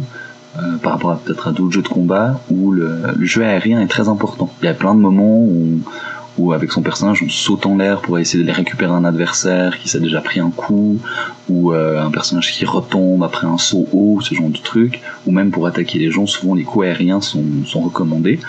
Et ce qu'ils ont mis en place, c'est qu'ils ont instauré la possibilité de pouvoir dodger, enfin esquiver en l'air dans tous les sens qu'on veut. Et du coup là... ce qui se passe à ce moment-là, c'est que... Enfin... C'est vraiment très dur à démêler Smash Bros. Mais disons que pour faire court, et puis mon ressenti que j'ai jusqu'à présent, parce que je comprends pas encore tout sur le jeu, comment ça marche, pourquoi ça me fait cet effet-là, c'est qu'il y a vraiment une quantité folle d'options défensives. À chaque instant, il y a tout le temps ce moment où on se demande, ok, le joueur il a plutôt tendance à vouloir faire tel ou tel coup, ça fait qu'il va parcourir telle ou telle distance, alors moi en fait si je fais une esquive en arrière, je risque d'être plus souvent dans une position défavorable, alors que si je saute, normalement j'ai plus de champ ouvert, mais il sait que je saute tout le temps, alors du coup, etc. Et en fait il y a vraiment plein d'options défensives, et ça je trouve hyper cool, c'est-à-dire que... C'est vraiment, je trouve, un jeu qui a réussi à équilibrer les joueurs qui aiment jouer agressif et les joueurs qui aiment jouer défensif. Et du coup, il y en a pour tous les goûts. Et ça, je trouve vraiment cool qu'à ce point-là, il y a, tu sais, quand même dire, en tout cas moi, dans la plupart des jeux de baston auxquels j'ai joué, après j'ai pas une connaissance gigantesque, hein, on se limite quand même souvent à genre deux niveaux de garde ou une garde bien timée, quoi. Faut pas déconner, on n'est pas vraiment plus loin, quoi. Tandis que là, il y a effectivement le coup du pari, il y a le coup de garder son bouclier, mais en même temps ça a des conséquences et tout. En fait, on est tout le temps, quand on est dans une posture défensive, on n'est jamais en train de subir en fait la personne qui nous agresse, on est toujours en train de réfléchir à quelle est la meilleure option. Et du coup, ça change vraiment beaucoup, je trouve, en termes de ressenti. Ça j'ai trouvé vraiment fou. Du coup, Smash Bros Ultimate, un gros kiff, ça fait partie de mon top 2 de l'année et je suis très content. Voilà, du coup j'ai fini ma petite intervention, elle est beaucoup plus longue que prévu, j'en suis navré, je me suis un peu emporté, mais je pense que je suis content de m'insérer comme ça, et puis ça va, j'ai pas dit trop de bêtises, hein, ça va. Alors du coup, je vous fais des bisous du chalet, et je vous laisse continuer, voilà, comme si, de toute façon vous n'avez rien entendu, bisous. En tout cas, c'est un épisode très Tartine Lore, parce que je pense que si c'est le premier épisode de Tartine Mécanique que t'écoutes, celui-là, on te parle d'Antoine, on te parle de... Exactement. Il y a Marion qui se barre à la moitié. Qui sont ces gens ? Pourquoi ils se barrent ? Pourquoi ils sont pas là ? C'est quoi ce podcast avec deux clodos qui sont tout seuls alors qu'ils disent qu'ils ont trois amis et qu'ils sont pas là ? En fait, ça va être un truc genre film hollywoodien où je réalise qu'en fait tu es moi et je suis toi. Exactement, qu'il n'y a qu'une seule personne qui fait Tartine Mécanique depuis le départ. En fait, c'est 5 de nos personnalités. C'est nos personnalités qui diminuent en fait. Ah, t'es tué. Et en fait, à la fin, il n'y aura plus qu'une personne. À force de jouer à Céleste, on est en train de reconnecter avec... Exactement. Qui est l'unique, alors ? Est-ce que c'est David, l'unique, ou est-ce que c'est Sandro ? On ne sait pas. Est-ce que c'est pas un peu tous nous à la fois ? Ça ne sont que des facettes alors, de notre personnalité. Alors, je ne sais pas si ce jeu existe, mais en tout cas, il serait clairement dans mon top. Exactement. Comment s'appellerait-il ? Un jeu... Ah bah, Killer 7. Killer 7, c'est vrai, il existe déjà. Voilà. Ça, c'est con, ça. Enfin, Killer 5, en l'occurrence. Ouais, ça, c'est Tartine Mécanique. Killer 5. Aussi un petit disclaimer, tiens, avant qu'on se mette à en parler, on a dit avant qu'on parlait pas de, enfin qu'on parlait que de jeux de table, enfin jeux de société ou de jeux vidéo. Un peu le grand oublié, c'est le jeu de rôle. Hein. Ah ouais. On parlait aussi au dernier épisode de l'Escape Game. Bon, alors c'est un peu difficile, disons, de dire gros coup de cœur, allez faire cet Escape Game à l'autre bout de la France, ou jeu de rôle grandeur nature, allez faire ce genre de rôle grandeur nature qui va pas être reconduit, qui a été joué qu'une fois. Enfin, moi j'ai fait un jeu de rôle grandeur nature en janvier au début de l'année 2018. J'ai plein de petites choses très intelligentes qui étaient dedans. Mais tu vois, c'est difficile pour moi de conseiller aux gens de faire un jeu qui n'existe pas, quoi. Enfin, et surtout le problème, j'ai envie de dire, quoi. C'est tellement dépendant du maître de jeu, c'est dépendant de, c'est de dire, allez faire ce jeu de rôle avec ce maître de jeu. Ouais. Enfin, alors, disons, le grandeur nature, oui, je pense quand même que dans le jeu de rôle, on a eu Manuel Bedouin qui est venu, je pense qu'on peut aussi quand même, on pourrait quand même identifier. Oui, c'est vrai, des systèmes de règles. Des systèmes intelligents, ouais. Et c'est vrai que moi, j'en ai pas mal discuté avec toute l'équipe, j'ai revu Manuel Bedouin qu'on avait accueilli ici à Tartine Mécanique. Donc de l'équipe du podcast Ludologie notamment, et il y a un foisonnement aussi absolument passionnant au niveau de l'exploration des systèmes. C'est vrai que moi j'avoue me sentir pas encore suffisamment mature pour l'instant pour en parler pour comme en parler ça correctement, un petit peu, voilà, c'est ça. Donc espérons top 2019. Totalement. On essaiera de mettre que du jeu de rôle, quoi. Il faut qu'on joue plus, quoi. Plus à du profond, quoi. À des trucs qui nous modifient. Même si je pense qu'à tu m'as un petit peu confié les choses dont tu pensais parler. D'ailleurs, tu t'apprêtes à en parler. Je pense que dans un des jeux que tu t'apprêtes à présenter, il y a un peu de ça. On a quand même quelque chose qui convoque énormément quand même les jeux de rôle. Oui. Du coup, j'y vais moi là. Du coup, vas-y, balance. Parce que là, la transition est tellement incroyable. Mais en fait, t'as pas vu mon visage. J'ai envie de le garder pour la fin parce que c'est mon petit amour, tu vois. Donc je veux pas le. Parce qu'en même temps, c'est vraiment. S'il devait y en avoir qu'un cette année, bon, on y reviendra. Mais d'ailleurs, pour être honnête avec les gens, on avait deux jeux en commun avec David, donc on a essayé de se les répartir. C'est vrai. C'est pour ça que c'est bien qu'on finisse aussi les deux. C'est ça. C'est vraiment. Du coup, on a dit bon, ok, toi tu parles celui-là, moi je parle celui-là, okay. Et puis comme ça, vous aviez pas deux fois la même chose. On a dû se les partager. Ouais. Voilà, c'est ça. Ce qui fait que moi j'ai un. Je vais pour l'avant-dernier. Je vais parler d'un jeu. En fait, j'étais très embêté parce que j'avais beaucoup de peine à trouver un troisième jeu cette année qui m'avait vraiment transporté. Il y avait des choses qui m'avaient intéressé avec des mécaniques intéressantes, des trucs sympas, mais rien qui me transportait assez loin pour que j'ai envie d'en parler et dont en fait j'ai envie de dire ce jeu va passer devant un jeu qui m'a particulièrement plu, que vraiment quand il est sorti, il m'a beaucoup parlé. Il m'a tellement parlé que je me souviens plus de son nom. J'ai vraiment un moment de blackout total. Le nouveau jeu des mecs de FTL. Into the Breach. Excusez-moi, c'était un moment de comme quand on cherche son code de la porte en bas puis que tout d'un coup il y a un moment de on sait plus. Ouais, c'est pas le titre le plus facile aussi. C'est pas le effectivement. Dans la brèche, tu vois en anglais. Dans la brèche. Into the Breach, bon. Le jeu Pacific Rim. Qui est vraiment un jeu incroyable. Alors, vraiment, oui, qui est un jeu extraordinaire. Mais vraiment extraordinaire. La preuve, c'est que j'avais fait un speech dessus, à notre rencontre de développeurs, mensuelle. C'est ça, rencontre mensuelle. Voilà, rencontre mensuelle de développeurs. Enfin, vraiment un jeu qui m'a plu, pour plein de choses. Mais c'est vrai qu'avec le temps, malheureusement, je me suis juste retrouvé à rejouer au jeu, à un autre jeu quand j'avais envie de ce type de jeu, en fait. Quand j'avais envie d'un jeu de type, ce qu'on appelle les roguelikes, même si je trouve que c'est un peu un fourre-tout de tout et n'importe quoi, ce terme, donc je suis pas hyper fan de ce terme, mais disons un roguelike, quand j'avais envie de ce type de jeu réflexif, je dirais réflexif, basé sur la réflexion, avec une boucle, en fait, où les parties durent un temps donné, mais qui sont pas, on fait pas un run qui dure 10-15 heures, mais que, avec des runs assez courts, sur lesquels, quand on recommence, on a d'autres données qui nous forcent à jouer différemment. C'est ça. On va dire, voilà. Où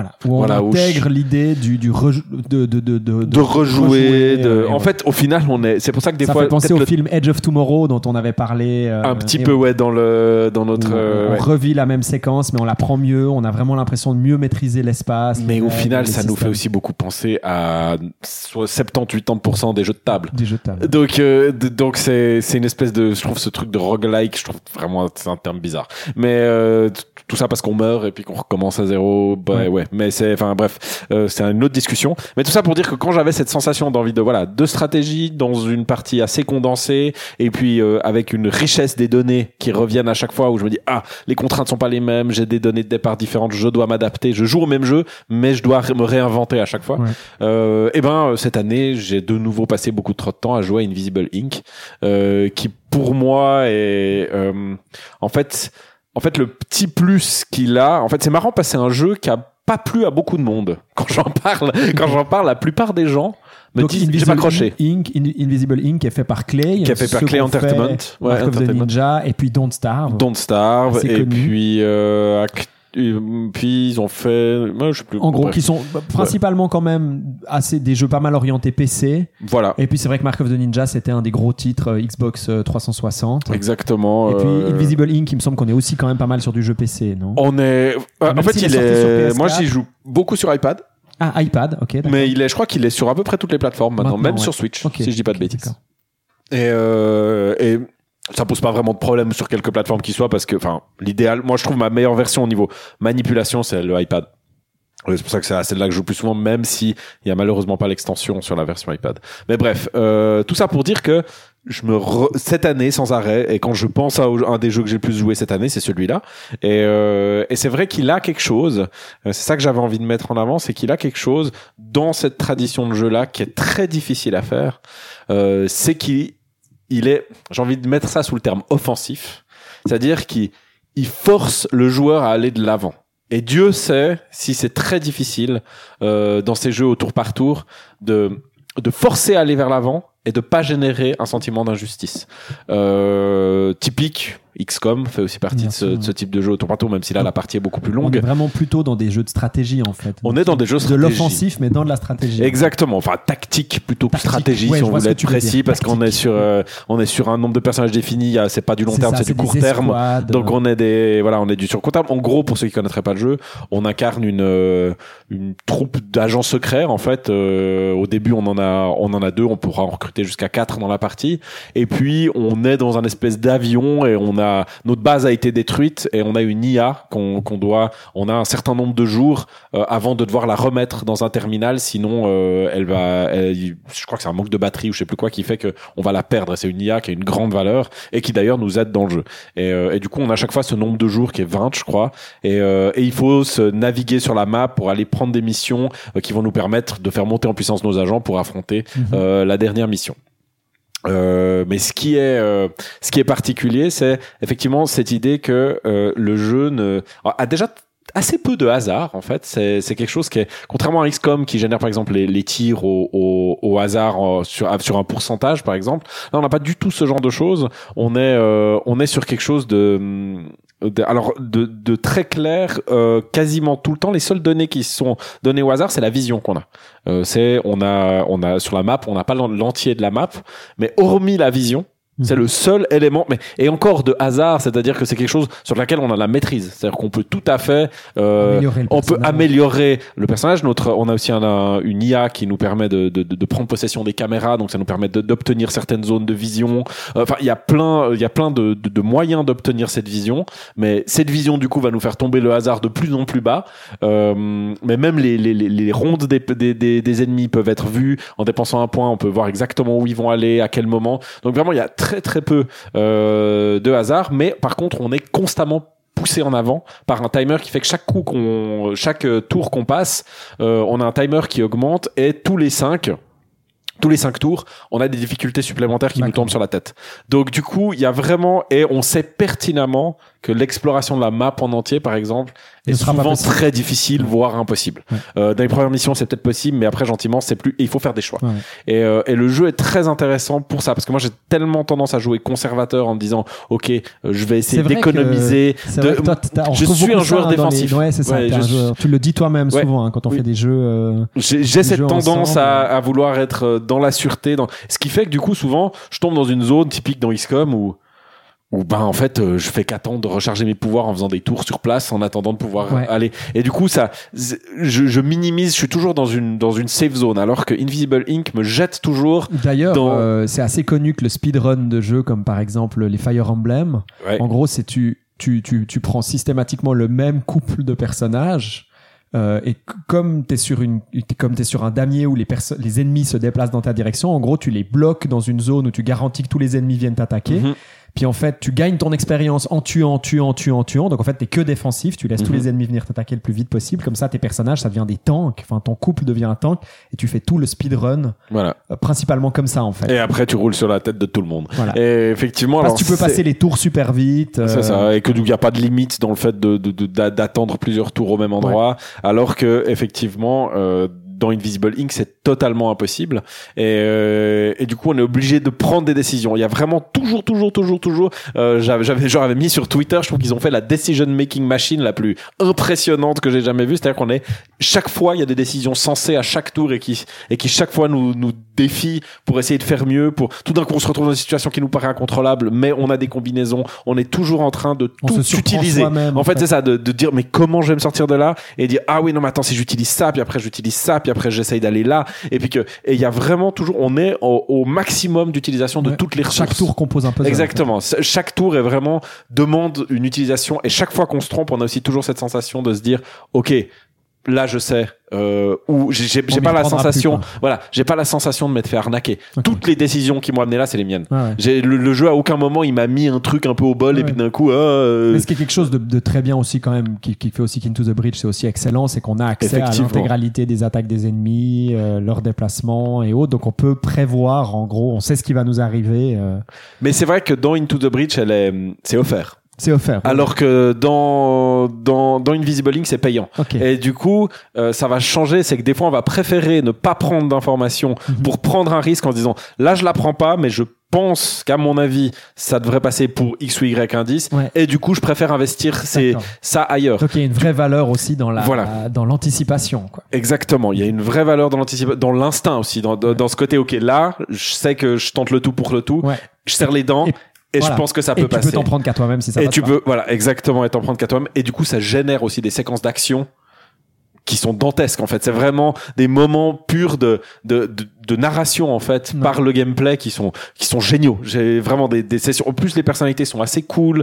Les personnages ont vraiment quelque chose où on a envie de se raconter des histoires avec. Ouais, et, à des moments, je me retrouvais comme quand j'étais gamin devant mes Playmobil, quoi. Okay. Il y a vraiment ce côté où je faisais des actions où dans ma tête, je me disais, en fait, lui, il est comme ça. Puis en fait, les autres, ils sont hyper fâchés de ce qu'il a fait. Et du coup, il y avait vraiment quelque chose de narratif qui est hyper, qui s'accompagne. De nouveau, on retrouve l'histoire qu'avec Céleste, narrativement, il est, même s'il est moins sérieux, même s'il est moins intéressant, effectivement, au niveau de son propos, mais en tout cas, c'est une machine aussi à se raconter des histoires d'une efficacité redoutable, en fait. Et c'est pour ça que j'y retourne, et que vraiment, il y a aussi cette possibilité de randomiser, quoi. C'est que chaque partie, la partie dure 5 heures.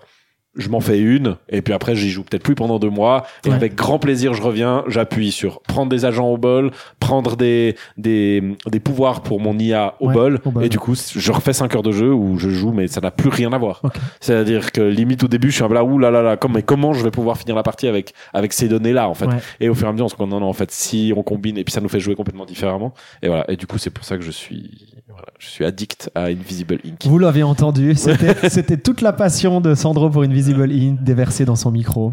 Donc c'était beau. Ouais. J'espère que je serai à ta hauteur avec mon. Vas-y. Tu m'en voudras pas d'être complètement disruptif. Ah, est-ce que je peux faire un petit disclaimer avant, parce que juste dire, effectivement, il y a beaucoup de gens qui laissent tomber ce jeu-là parce qu'au début il est pas très bien expliqué et il est pas très accessible. Donc c'est vrai qu'au début on a tendance, moi-même je l'ai jeté 3 fois avant de réussir à accrocher. Donc des fois ça vaut la peine un peu de crocher parce qu'il est juste mal expliqué. Ah OK. Ça roule. Mal expliqué, mais faut s'accrocher. Je réalise que je pète complètement les règles. On pose des règles, on dit qu'on les fait les deux à la suite, et puis je les répète. C'est ça qui est beau. Cette fois, c'est nawak. C'est complètement nawak. C'est nawak ce podcast. C'est vraiment, on n'a plus rien à foutre. On mange des mandarines, pour avoir de l'énergie. Il y a personne dans ce podcast. On fait style qu'on pose des règles, les gens partent, on casse tout. C'est vraiment une tartine mécanique. Ça sera le tartine chaotique, quoi. Tartine chaotique. Oh oui. Le titre du podcast. Donc. Donc le mien, mais comme ça on peut se garder un peu nos grands amours pour la fin. Nos deux grands amours pour la fin, ouais, ça marche. Donc moi, ma thématique, je parlais un peu d'une thématique commune pour les 2 derniers. Je vais dire la thématique, c'est la mer, la navigation, l'eau, les bateaux, tout l'univers marin en fait, à deux hauteurs différentes. Mais c'est un peu ça qui va relier les deux. Donc mon gros coup de cœur, c'est quand même aussi un coup de cœur, mais en grande partie pour cette mécanique là dont je vais parler. Peut-être plus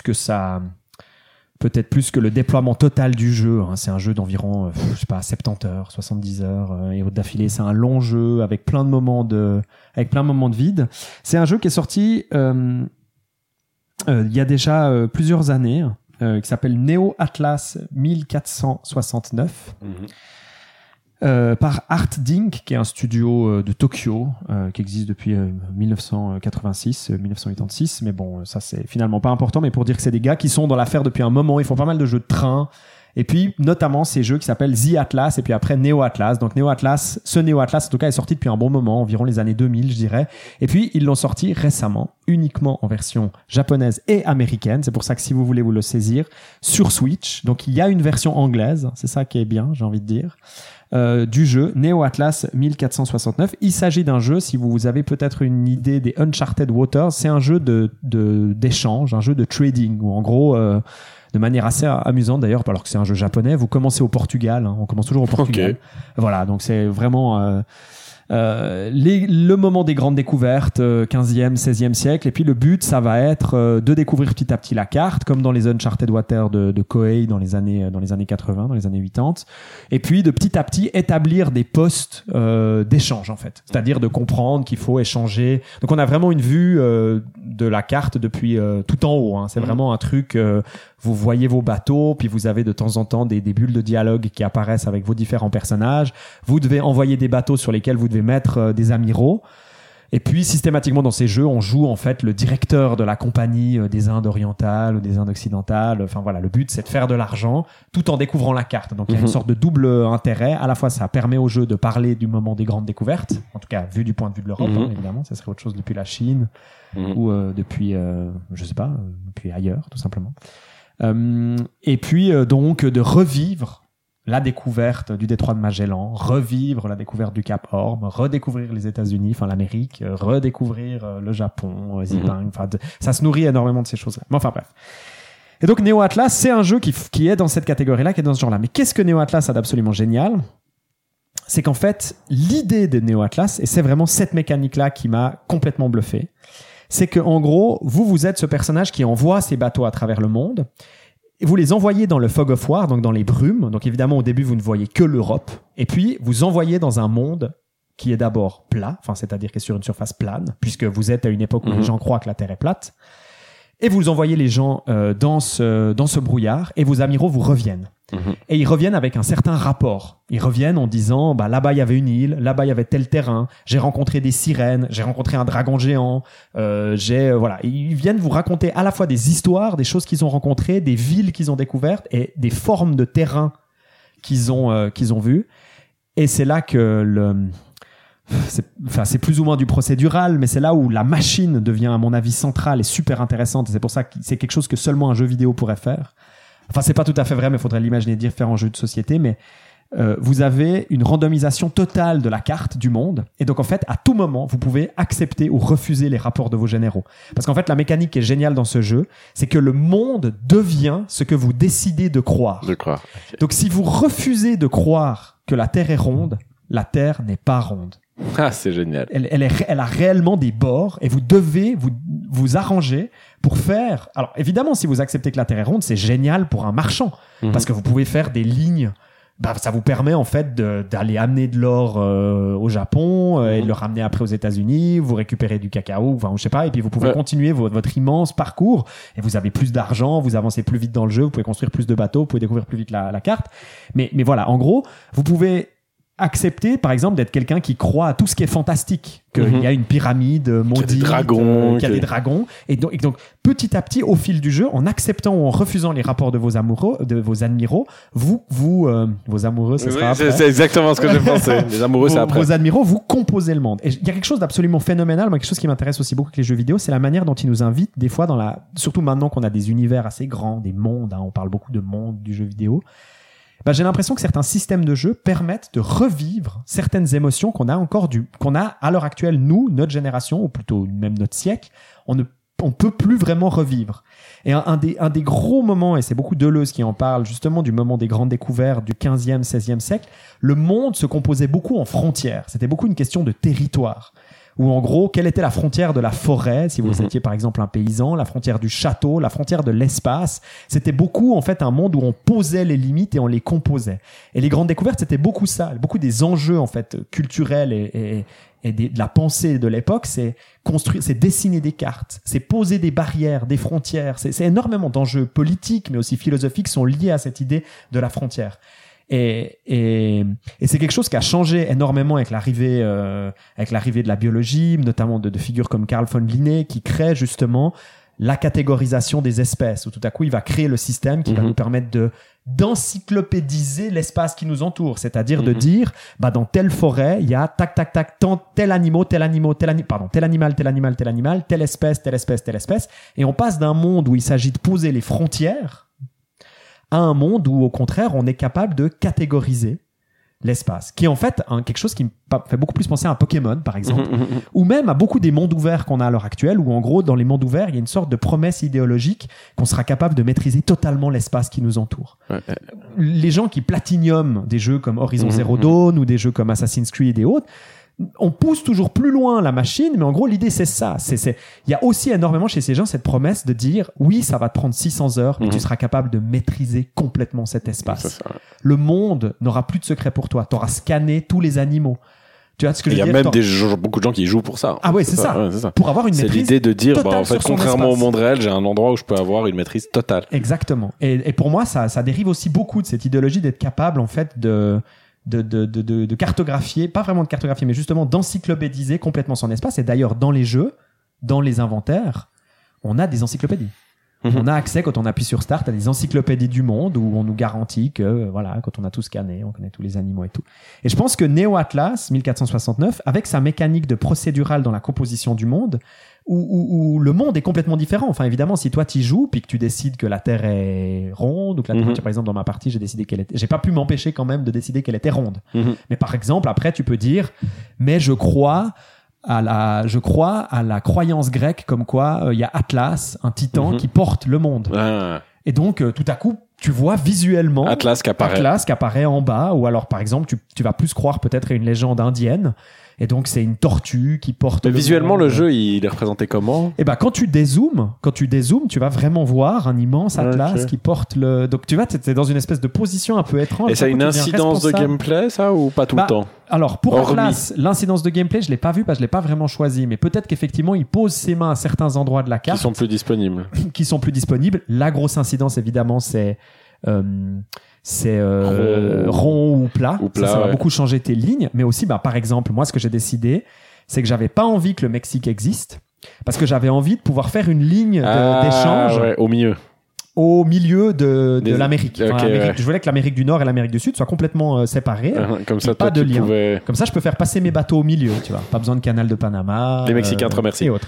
Voilà, et donc, comment il faut faire pour faire ça? En fait, il faut envoyer ton bateau. L'amiral revient avec son rapport en disant, ah, là, il y a de la terre, je crois. Puis tu dis, non, il n'y a pas de terre. Et tu le réenvoies. Et là, il dit, donc là, la carte, elle se chamboule aléatoirement. Ouais. Il retraverse le brouillard. Il revient avec un rapport, puis ça te convient toujours pas, puis tu dis non, tu rêves. Je pense que t'as mal travaillé, t'es arrivé ailleurs, t'es parti trop au sud, et il revient vers toi, et tu repars. Et il y a cette espèce de truc complètement fou, où c'est ta vision du monde, la manière dont tu composes les frontières et les limites, de la même manière que les cartographes à l'époque, qui tout à coup décidaient, bah évidemment, je sais pas moi, la France est au centre de la carte, ou le Japon est au centre de la carte. Enfin, tu vois ce que je veux dire ?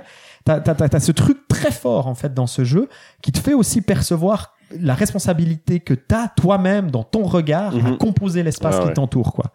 Et de réussir à le faire à travers une mécanique de jeu, je trouve ça complètement barge. C'est assez cool, ouais. Ça fait vraiment envie d'aller. Ouais. Et une fois de plus, c'est dans un rythme de jeu qui est quand même un peu pénible, lent, long, enfin, avec beaucoup de répétitions et autres. Mais c'est vraiment assez barge, quoi. Okay. Honnêtement, ça, moi, je trouve ça vaut le détour. Ouais, la proposition est suffisamment forte pour s'accrocher. Et puis, c'est pas indispensable de faire le 100% de la carte et tout, tu vois. Mais il y a un truc, quand même assez barge, en fait, dans cette cartographie du territoire, quoi. Et puis, en plus, tu cartographies par le refus de la croyance ou par l'acceptation de la croyance, tu vois. Il y a quelque chose d'assez génial du non, je suis pas d'accord. C'est pas comme ça et autres. Enfin bref. Voilà. Donc Neo Atlas 1469, que je vous conseille sur Switch, il tourne très bien, sans problème. Par contre, il faut que vous commandiez une version US, mais comme elle est dézonée, la Switch, vous avez aucune excuse pour l'obtenir. Et voilà. Et je propose à Antoine une dernière petite intermède musicale. Et merci, Sandrine. Merci, Antoine. Fait mon travail.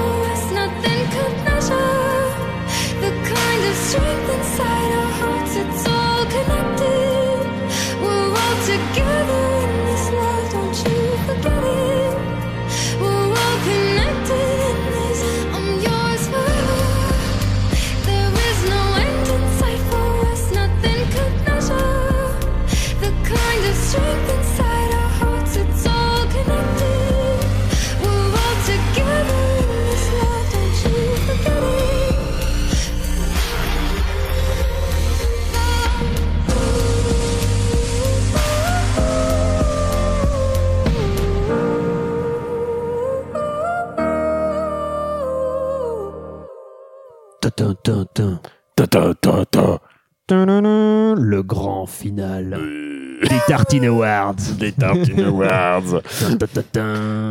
Nous arrivons au sommet du sommet. Le grand climax. Le mieux du mieux. Le haut de l'escalier. Nos amours des amours. Alors, bon. Est-ce que tu commences? Bah non, on va juste pour rigoler, justement, on va faire l'inverse. Parce que comme on fait vraiment n'importe quoi. D'accord, donc on termine vraiment par le tien, quoi. Moi, ouais. Donc on termine par le tien.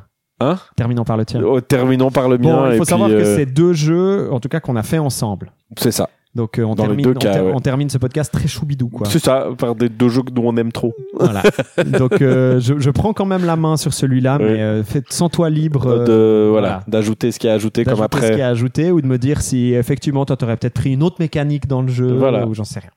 Donc mon jeu à moi, c'est de nouveau un jeu vidéo qui est sorti cette année, il y a d'ailleurs pas longtemps. Bah oui. Et que je vous invite plus que chaleureusement à obtenir le plus rapidement possible puisque c'est probablement un des meilleurs jeux auxquels il m'a été donné de jouer ces dernières années. Le jeu est de Lucas Pope, notamment. Probablement d'autres personnes se sont quand même un peu mis dessus, notamment probablement sa femme. Sa femme qui est pas mal intervenue dans ces jeux. Ouais, je sais pas si elle a eu un rôle là.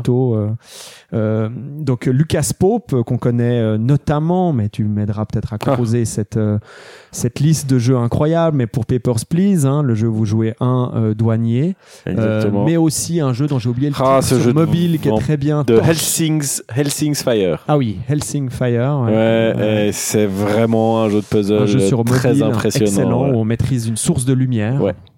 Très original, une très belle mécanique de jeu. Et là, il nous revient après un très long développement qui vraisemblablement, comme il l'a fait savoir, a dû être assez pénible. Mais bon, je pense que c'est le prix à payer pour faire quelque chose. Exactement, on comprend mieux pourquoi. Je voulais pas sortir cet argument. Oui, c'est ça. Oui, mais n'est-ce pas, messieurs de chez Rockstar? Non, j'espère qu'il a fait attention à lui, qu'il a profité pour manger des bonnes nouilles froides à Kyoto et autres. Mais je lui fais confiance. Non, dans le sens pénible, je pense que t'entendais, c'est plus le côté où effectivement, pour accoucher de quelque chose comme ça, le travail, enfin le temps que ça a dû prendre pour maturer quelque chose comme ça, c'est plus ça. C'est bourré d'idées incroyables. C'est vraiment riche. Alors là, pour le coup, je sais pas vers quoi mettre mes griffes. Donc le jeu s'appelle Return of the Obra Dinn. On avait déjà joué, toi et moi, à la démo il y a déjà peut-être 2 ans de cela. On avait déjà été conquis à l'époque. Monsieur signe et prouve que effectivement, on avait bien fait d'être convaincu à l'époque par ça, parce que c'est encore plus incroyable que ce qu'on avait vu. C'est vrai qu'on aurait pu se demander en jouant à la démo, se disant est-ce que ça s'arrête là, est-ce qu'il va pas aller plus loin, et puis est-ce qu'il va réussir à gratter quelque chose de plus intéressant. Et c'est phénoménal. Donc très brièvement, je vais essayer sans trop en donner puisque le jeu est sorti assez récemment. L'idée, c'est qu'en gros vous jouez, alors il justifie ça en disant qu'on a un agent d'assurance, mais en gros j'adore cette description du jeu, je trouve le moins sexy qu'on peut. C'est un jeu d'assureur en fait. Non, mais c'est génial. C'est un jeu d'assureur où on arrive, il y a un bateau abandonné, on arrive sur le bateau, il y a un bateau abandonné et puis des morts partout jonchent le bateau, on va dire, des squelettes par terre. Et puis la mécanique, c'est qu'en gros vous allez obtenir une sorte de boussole qui va vous permettre, au moment où vous la focussez, avec un effet absolument incroyable. On pourrait aussi parler du visuel. Il y a trop de choses à dire. Avec vraiment une touche esthétique phénoménale qui va rejoindre d'ailleurs la mécanique dont je vais parler. Mais en gros, vous avez la possibilité de revivre, mais comme un instant figé, l'instant figé très précis où le squelette que vous analysez est mort. C'est ça. Donc en fait, vous revivez des événements du passé, mais d'un passé figé, puisque vous ne vivez que le moment précis. Donc évidemment, tout à coup avec Sandro, quand on jouait, on a réalisé on passe le jeu à regarder des gens mourir. C'est ça. Hein, et puis on voit plus de 60 personnes mourir, puisque l'équipage est composé de un peu plus de 60 personnes. Donc en fait, on enchaîne des morts sur des morts sur des morts. Maintenant, et c'est cette mécanique-là que je dois mettre en avant. Donc après, alors peut-être très rapidement pour expliquer, l'idée c'est qu'après vous avez un calepin qui possède énormément d'informations. Le jeu est très difficile, hein, c'est un jeu d'enquête et le but c'est de recomposer ce qui s'est passé sur l'Obra Dinn. Pourquoi tout le monde est mort? Qu'est-ce qui leur est arrivé? Évidemment, vous comprenez bien que la mécanique pour remonter dans le temps, pour revivre la mort, vous permet de remonter dans le temps. Donc alors que vous restez au même instant X, vous revivez les différents instants de la mort, ce qui lui permet, en fait, en mode à rebours, en fait, vous revivez la tragédie de l'Obra Dinn à rebours, ce qui lui permet aussi notamment de composer la manière dont vous allez vivre l'histoire et dont il va vous révéler ces éléments. Maintenant, moi, l'élément très précis et la mécanique très précise dont j'aimerais parler, qui apparaissait déjà dans la démo, mais là, c'est assez phénoménal comme il la compose, c'est la décision, en fait, tout simplement, d'avoir réellement décidé, en fait, de, plutôt que de libérer la caméra, de nous intégrer systématiquement, au moment où on revient dans le passé, de nous intégrer systématiquement dans le moment de la mort et le moment figé, dans des compositions phénoménales, où en gros, vous allez vraiment avoir un jeu sur la caméra en première personne, précisons que c'est un jeu en première personne, où votre focus de la première personne va au début ne vous montrer qu'un élément sordide du personnage que vous avez scanné, puisque vous avez dû vous approcher de lui au moment de sa mort, que ce soit quelque chose qui lui explose dessus, que ce soit quelque chose qui le transperce, qu'il meurt d'une mort naturelle et autres.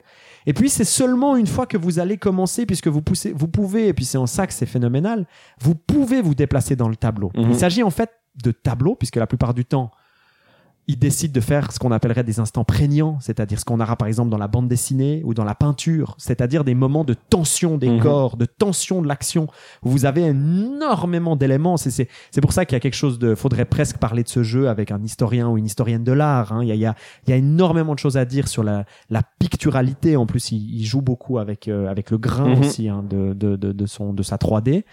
Et vraiment, c'est cette espèce de... où on nous présente au début un jeu d'enquête très froid, où on imagine en fait qu'on va se contenter de regarder des morts et puis de déterminer, ok, lui il est mort comme ci, lui il est mort comme ça.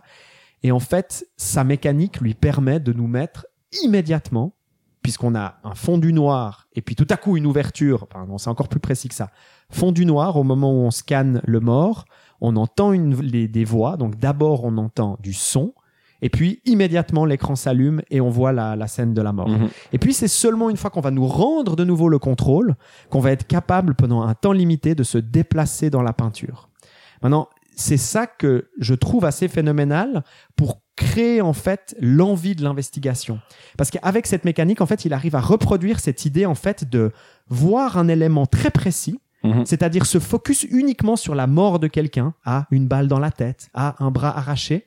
Et puis, en reculant tout à coup avec la caméra et notre personnage, et en se déplaçant dans le bateau, on réalise qu'en fait, c'est beaucoup plus complexe. C'est ça. Que tout à coup, il y a un personnage qui se cache derrière un tonneau. Que tout à coup, ben voilà, il y a... si on sort sur le pont supplémentaire, il y a quelque chose qui s'y passe d'autre. Exactement. Et donc, de tout à coup pouvoir se déplacer dans ce tableau figé, ça revient en fait presque à regarder ces allégories du 16e, 17e siècle où tout à coup on réalise que c'est que de la métaphore. Tu sais, on voit que Aphrodite, elle tient Cupidon par la tête et que elle écrase telle figure mythologique. Et puis tu vois, c'est ces espèces de puzzles géants. Je sais pas si t'as déjà eu justement ces peintures incroyables. Oui, il y a énormément de choses. Voilà, c'est ça. Il y a énormément de choses à dire. On pourrait ne... Il y a un petit côté aussi, alors beaucoup moins glorieux, mais où est Charlie? Oui, c'est ces trucs où il y a énormément, c'est foisonnant, il y a plein de trucs qui se passent. Mais là, dans quelque chose qui donne une sensation très différente, parce que ce soit dans les peintures ou dans l'exemple de Où est Charlie, c'est qu'on n'a pas de cohérence. Enfin, justement, pour mettre autant de choses sur une image, ça manque souvent de cohérence et de... C'est ça, ouais. Tandis que là, on est dans vraiment quelque chose on est dans un jeu d'enquête et il y a une vraie, notion. C'est très important de voir où est qui à quel moment. Exactement, pour pouvoir déduire des choses intéressantes. Et ce qui est génial, c'est qu'il y a une unité de lieu, donc on reste dans le même bateau. Et donc on connaît les endroits, mais on les revit à chaque fois dans chaque composition. Et puis une fois de plus, dans cette idée de focale, il arrive à nous mettre au cœur de l'action immédiatement. Donc on y est tout de suite avec la musique qui monte. Et puis après, c'est nous-mêmes en tant qu'investigateurs qui prenons la décision de reculer la caméra, de regarder peut-être en haut. Des fois même, on a peur, hein, parce qu'on est dans des séquences avec des trucs qui pètent. On va pas trop en dire, mais donc comme on est au cœur de l'action, en gros, déjà, ça crée un espèce de mouvement où on revit le moment traumatique de la mort. Et en plus, c'est de notre propre décision qu'on décide de reculer la caméra, de se dire, ah, faut vite que j'aille voir peut-être derrière la caisse, ah, je pense que c'est peut-être lui, ou je pense qu'il s'est passé ça, donc on monte vite vers le ponton, ah oui, il y a peut-être ça là-bas et autres. Et donc il y a cette espèce de double mouvement qui est d'abord émotionnel et qui est après vraiment dans l'investigation. Et je trouve qu'il arrive à créer une sorte de dynamique assez phénoménale qui nous donne envie d'en savoir plus. C'est clair. J'aime beaucoup d'ailleurs comment il joue aussi dans l'espace avec les endroits qui nous bloquent et qui nous débloquent en fait dans les souvenirs, où il met des corps à des endroits dans une, mais du coup ça nous empêche d'accéder à la porte de derrière, donc du coup il crée des suspens et des tensions avec les endroits où il nous laisse aller ou pas, et c'est vraiment bien amené. Je trouve que c'est marrant, mais moi des choses qui me... Alors mécaniquement il est fabuleux, mais je trouve que justement l'aspect narratif, il maîtrise, mais l'ordre qu'il choisit dans les souvenirs, même si il n'a pas la main là-dessus complètement parce que bah, d'ailleurs moi j'avais fait un tout petit peu du jeu avant de le refaire avec toi ouais. Et il y a un souvenir qu'on a trouvé dans notre partie genre je sais pas moi je l'avais trouvé au bout de 15 minutes de jeu et nous on l'a trouvé au bout de 3, 4, 5 heures. Il a un côté très post-moderne il a un côté très fragmentaire en c'est vraiment nous qui recomposons les fragments c'est ça. On est vraiment pas pris par la main on est très dans comme cet autre jeu là d'enquête qui a aussi fait beaucoup de parler de lui Her Story, ouais. Ça fait beaucoup penser effectivement à une même petite révolution comme Her Story qui était un jeu où en gros on a accès à des vidéos d'un interrogatoire de police d'une témoin et puis en gros on a uniquement droit en fait à un browser, un navigateur pour chercher des mots-clés qui vont permettre d'accéder à d'autres vidéos, à d'autres fragments c'est ça, donc en gros c'est en regardant les fragments de ces interviews de cette actrice, enfin de ce personnage qui est d'ailleurs toujours la même. Bah c'est nous qui recomposons l'histoire dans notre tête par notre propre logique. C'est vrai que ça fait beaucoup penser à Her Story. Mm-hmm. Et il y a une confiance qui est mise dans le joueur. Dans le joueur qui est incroyable. Incroyable. C'est effectivement très impressionnant parce que il faut quand même déduire un certain nombre de choses. Il nous confirme quand même nos hypothèses au bout d'un certain nombre d'hypothèses qui sont bonnes. Juste, il nous les valide. Et voilà, ok, ça, c'est par 3, je crois, par 2, 3. Ouais. Ça, c'est ok. Mais, entre les 3, tant qu'on n'en a pas 3, des fois on peut avoir plein de petites enquêtes sur chaque personnage en cours. Toutes ces décisions sont très bien réfléchies. Parce que chaque personnage, on doit dire comment il est mort, qui l'a tué, qui il est, comment il a été tué, et puis qui l'a tué si quelqu'un l'a tué. Ouais. Et du coup, ça donne beaucoup de latitude. Ça veut dire qu'il faut 9 éléments qui sont justes pour pouvoir être validés. Donc il y a vraiment des moments de recherche assez intenses. Et une fois de plus, le fait d'être dans un instant figé, ben ça lui permet de nous faire croire que telle personne est la coupable parce qu'on la voit derrière la porte par exemple là en train d'écouter, donc on se dit bah ouais c'est elle qui a mis le coup de couteau dans le fond, je sais pas quoi, puis en réalité t'as quoi, on regarde un autre et on se dit mais non en fait, on se dit mais pourquoi il est là ça a aucun sens, mais lui il est avec qui je comprends pas parce que là dans ce souvenir là il devrait pas être là. C'est assez génial à faire à deux, c'est génial, je pense. Moi c'est le premier réflexe que j'ai eu en commençant au début, je me dis mais en fait c'est un jeu c'est dommage presque de le faire seul. J'avais envie de ces débats où on est là, bah, c'est ce qui se passe dans notre partie, c'est mais tu crois quoi, mais pourquoi lui il est là, mais attends ça a aucun sens. Et vraiment ce côté enquêteur à deux, l'échange, les rebonds, les deux sont géniaux. Bah, il y a quelque chose qui fait penser un peu une partie de Sherlock Holmes Détective Conseil. Exactement. Des trucs comme ça, ces jeux sur table qui fonctionnent bien dans ces trucs d'enquête où on laisse beaucoup les joueurs à leur propre réflexion, où limite on a envie qu'ils s'arrêtent un moment, qu'ils commencent à faire tout plein de théories, plutôt que d'attendre que le jeu nous les amène, c'est vraiment nous qui devons les composer. Et même des fois il donne aussi la possibilité d'avoir tout à coup juste une bonne intuition. Ouais. Et pif, c'est la bonne intuition et on arrive bien avant ce que ça devrait normalement être. On arrive à deviner quelqu'un. Par exemple, puisqu'on est sur un bateau, il y a des officiers. On peut tout à fait, par pure logique, de regarder les costumes, leurs habits, leur rapport aux autres, comment ils leur parlent, ou c'est des choses comme ça. Découvrir des informations bien avant ce qui est normalement donné et tout. Donc alors Return of the Obra Dinn, il y a tellement de choses à dire, je pense qu'on n'a pas fini d'en parler, quoi. Ouais, puis il y a plein de choses à dire musique, sur des choses qu'on va pas, c'est que. On peut pas tout dire aujourd'hui. Bah, c'est ça, c'est dommage mais vraiment, le jeu est extrêmement surprenant. Il y a beaucoup plus que ce qu'on pourrait croire dans les premières minutes et ça va vraiment crescendo, quoi. C'est claque sur claque. Ah ouais. Donc, c'est très, très impressionnant. Ouais, c'est bluffant. Et c'est vraiment comme Her Story, je pense que c'est un nouveau jalon, quoi. Je pense c'est vraiment c'est exactement ça. C'est vraiment une nouvelle façon de. Alors il a moins une approche politisée que Papers Please, donc forcément ça réussit moins à rentrer à mon avis dans les canaux des The Guardian, New York Times, des journaux qui aiment. On n'est pas dans les jeux à message. Voilà. Mais pas forcément dans les jeux à message, mais ludiquement, purement ludiquement, dans la narration, comment on fait un jeu narratif, où là, sans enlever l'élément gameplay, justement, en gardant un système de jeu, tout en étant très lourdement lourdement, j'aime pas le terme lourdement, parce que justement, c'est pas lourd, mais très, très porté sur la narration. Là, on a quelque chose de... alors c'est pas un jeu à message politique, mais il y a quand même une dimension humaine assez forte. Très forte. Très, très forte. Alors, on est d'accord. Oui. Oui, bien sûr. On a, évidemment, sur 62 personnages, il peut vraiment composer... Leurs relations sont très intéressantes. Ouais, c'est ça. Puis il y a aussi quelque chose de multiculturel culturel que je trouve génial. Enfin, j'aime énormément l'élément, sans trop en dire, mais que je trouve très important de mettre en avant l'élément multiculturel sur un bateau, parce qu'à cette époque, c'était assez incroyable. Hein, la variété aussi des gens sur ces bateaux. On est dans des sortes de micro-sociétés où on a des gens qui parlent plein de langues différentes, qui viennent de plein d'endroits. Donc, je trouve assez génial comme il a pu aussi composer avec ça. Donc, c'est aussi très, très intelligent, quoi. C'est vraiment très, très, très... Est-ce qu'il lui donne des moyens de, justement, de reconnaissance?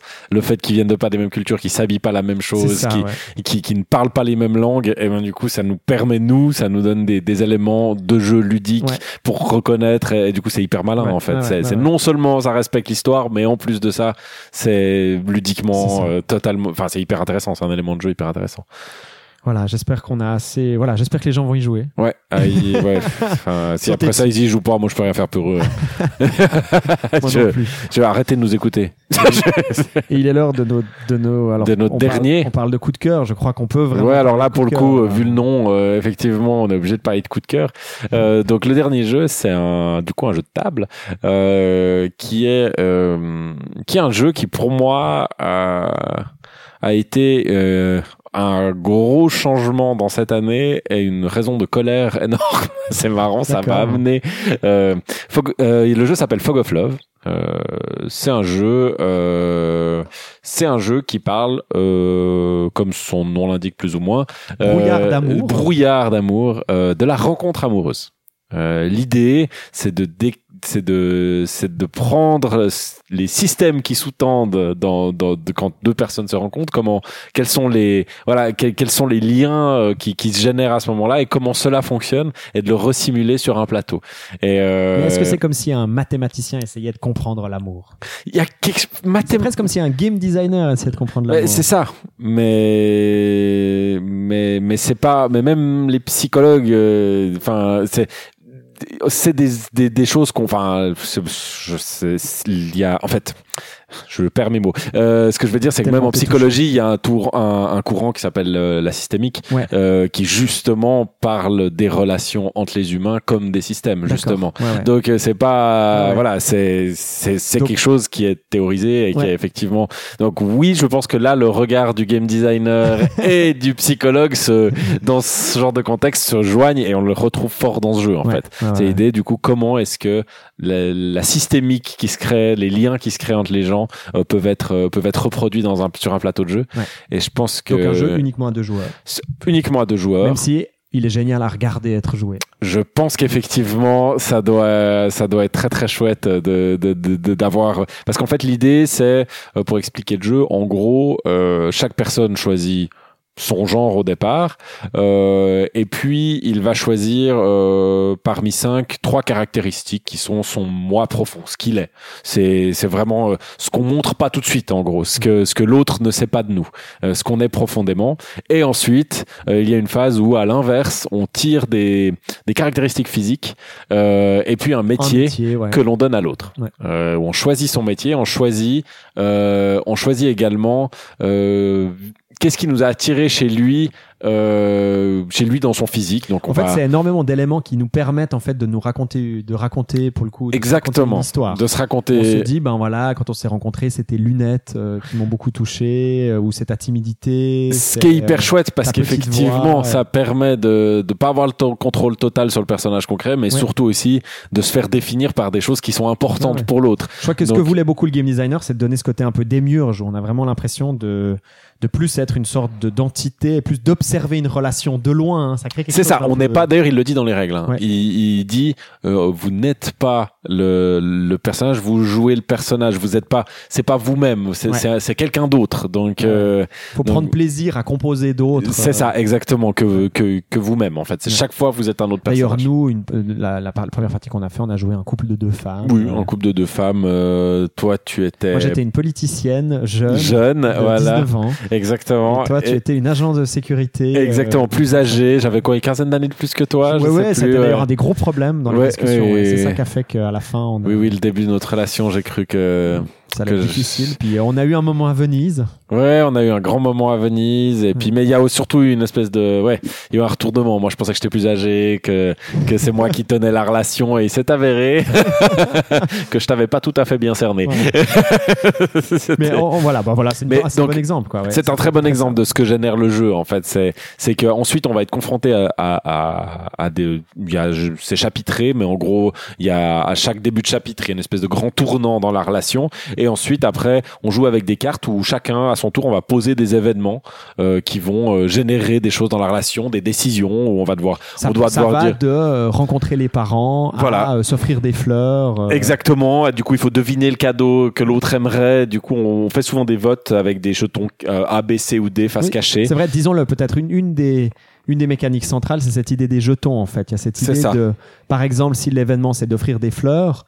Ben, on a un A, B, C, D pour les différents types de fleurs. Voilà. Et puis, il faut celui qui offre les fleurs va devoir essayer de deviner si l'autre va mettre A, B, C ou D, puisque le but, ça va être, on marque plus de points si on arrive. Enfin, et les points, ce sont le bien-être, en fait. C'est ça, c'est l'idée de sa réalisation personnelle. Ce qui est très intéressant, c'est que justement, c'est pas l'idée de marquer des points pour être avec l'autre. L'idée, c'est de se réaliser soi-même. Qu'est-ce qui nous rend heureux, en fait. Ouais. Et du coup, ensuite, et ça, c'est la mécanique que j'aimerais souligner et qui, moi, m'a beaucoup plu et me fait beaucoup poser de questions ces temps, c'est l'idée de dire, en fait, dans Fog of Love, l'objectif du jeu, on se le fixe soi-même. On a 5 cartes par scénario. Généralement, c'est 5 cartes objectifs qui sont des objectifs très différents. Ça peut être, un des objectifs, ça peut être relation équitable, c'est-à-dire où on est les deux au même niveau, on se respecte, on est là. Ça peut être une relation où on prend le pouvoir sur l'autre, qui est notre objectif de jeu. Ça peut être une relation,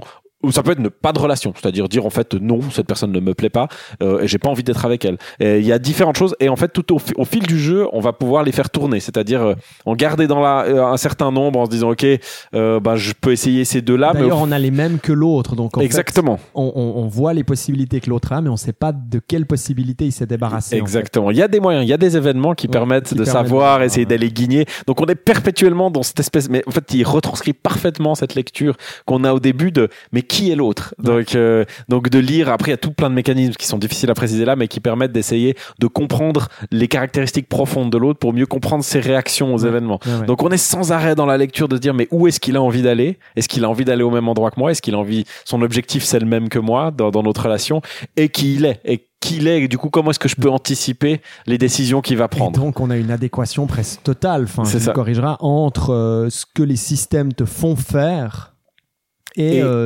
la manière dont potentiellement tu joues le personnage ou tu interprètes le personnage. C'est exactement ça. C'est-à-dire qu'on n'a pas le choix de... En fait, les systèmes nous forcent à bien jouer notre personnage. C'est ça, bien jouer, obtenir, atteindre nos objectifs, c'est roleplayer, c'est le, et du coup, c'est, enfin, à chaque fin de partie que j'ai fait de ce jeu, des discussions folles sur pourquoi cette relation a réussi, pourquoi cette relation a échoué, pourquoi tu m'as répondu ça, il y a vraiment des moments assez, nous, cette dernière partie qu'on a fait, je me souviens, on se disait le grand final, c'est en gros tout à coup on réalise qu'on va rester ensemble, donc notre couple ne va pas rompre parce qu'on a réussi à avoir un équilibre de bien-être correct, mais on sera jamais parfait. C'est ça. On sera toujours dans un léger déséquilibre. C'est ça, dans un déséquilibre. Parce que moi, j'étais un peu jalouse, un peu possessive, un peu manipulatrice aussi. Ouais, et l'autre. Et enfin, en tout cas, dans ce que j'avais reçu comme caractéristique cachée. Et donc, il y avait quelque chose aussi d'un petit peu triste et mélancolique dans ce final où on se disait, bah, c'est deux personnes qui, tout était peut-être là pour, soit elles auraient dû se séparer puis elles auraient peut-être trouvé quelqu'un d'autre. C'est ça. Soit il leur manquait juste un petit peu de... C'est ça, alors que les deux, on avait envie de rester ensemble. Ouais. Mais on était juste pas... On n'a juste pas réussi à atteindre cet objectif. On était à la limite de l'atteindre, mais on sentait qu'on pouvait, voilà, juste pas être heureux.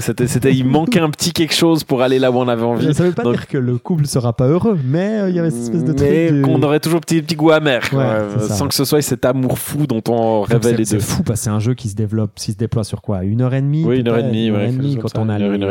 quand on a les systèmes. Et en plus, il a mis en place quelque chose de très bien, le créateur, une sorte de tutoriel. Génial où, en fait, on n'a rien à lire, en fait. C'est ça. On joue directement le jeu en mode, comme dans un jeu vidéo, en fait, où on est directement plongé, les règles arrivent les unes après les autres. Et c'est vraiment, pour moi, un exemple aussi qui est une sorte de réponse, en fait, soit au côté jeu de rôle qui expulse toutes les règles, donc c'est-à-dire on se rapproche du théâtre en fait, ou de l'impro, soit le côté, enfin l'extrême. Pour moi, ça prend en fait l'extrême inverse en disant comment avec des systèmes de jeu on peut favoriser le roleplay en fait, plutôt que de systématiquement être dans cette dualité en fait. Non, c'est là c'est l'inverse, c'est que même la personne qui veut pas jouer, elle est forcée de jouer en fait. C'est ça qui est intéressant. Elle est forcée d'incarner son personnage de par le fait que du moment qu'elle a compris les règles, elle est instantanément elle raconte des choses de par le fait des décisions qu'elle prend. Même, parce qu'en posant les cartes, on doit les lire. Donc on doit prendre des choix et vraiment c'est les systèmes qui nous amènent à nous composer quoi. Et c'est un cadeau pour un game designer quoi. Quand ce jeu, et plus loin, c'est vrai que moi je parlais de colère que ça a généré, c'est vrai que c'est quelque chose qui chez moi en tant que créateur, enfin en tant qu'auteur de jeux de société, jeu de table, t'as le droit de dire de société. Non mais j'aime bien jeu de table parce que jeu de société, je trouve ça terriblement apprécié. Moi, ça me fait penser à jeu de bonne société, tu sais. Exactement. C'est ça. Ça veut pas dire grand chose. C'est très étrange comme terme. Jeu de plateau, ça veut rien dire non plus. Bref, peu importe. L'idée, c'était qu'il y a quelque chose qui, depuis un moment, pour moi, ça a joint un travail sur un nouveau jeu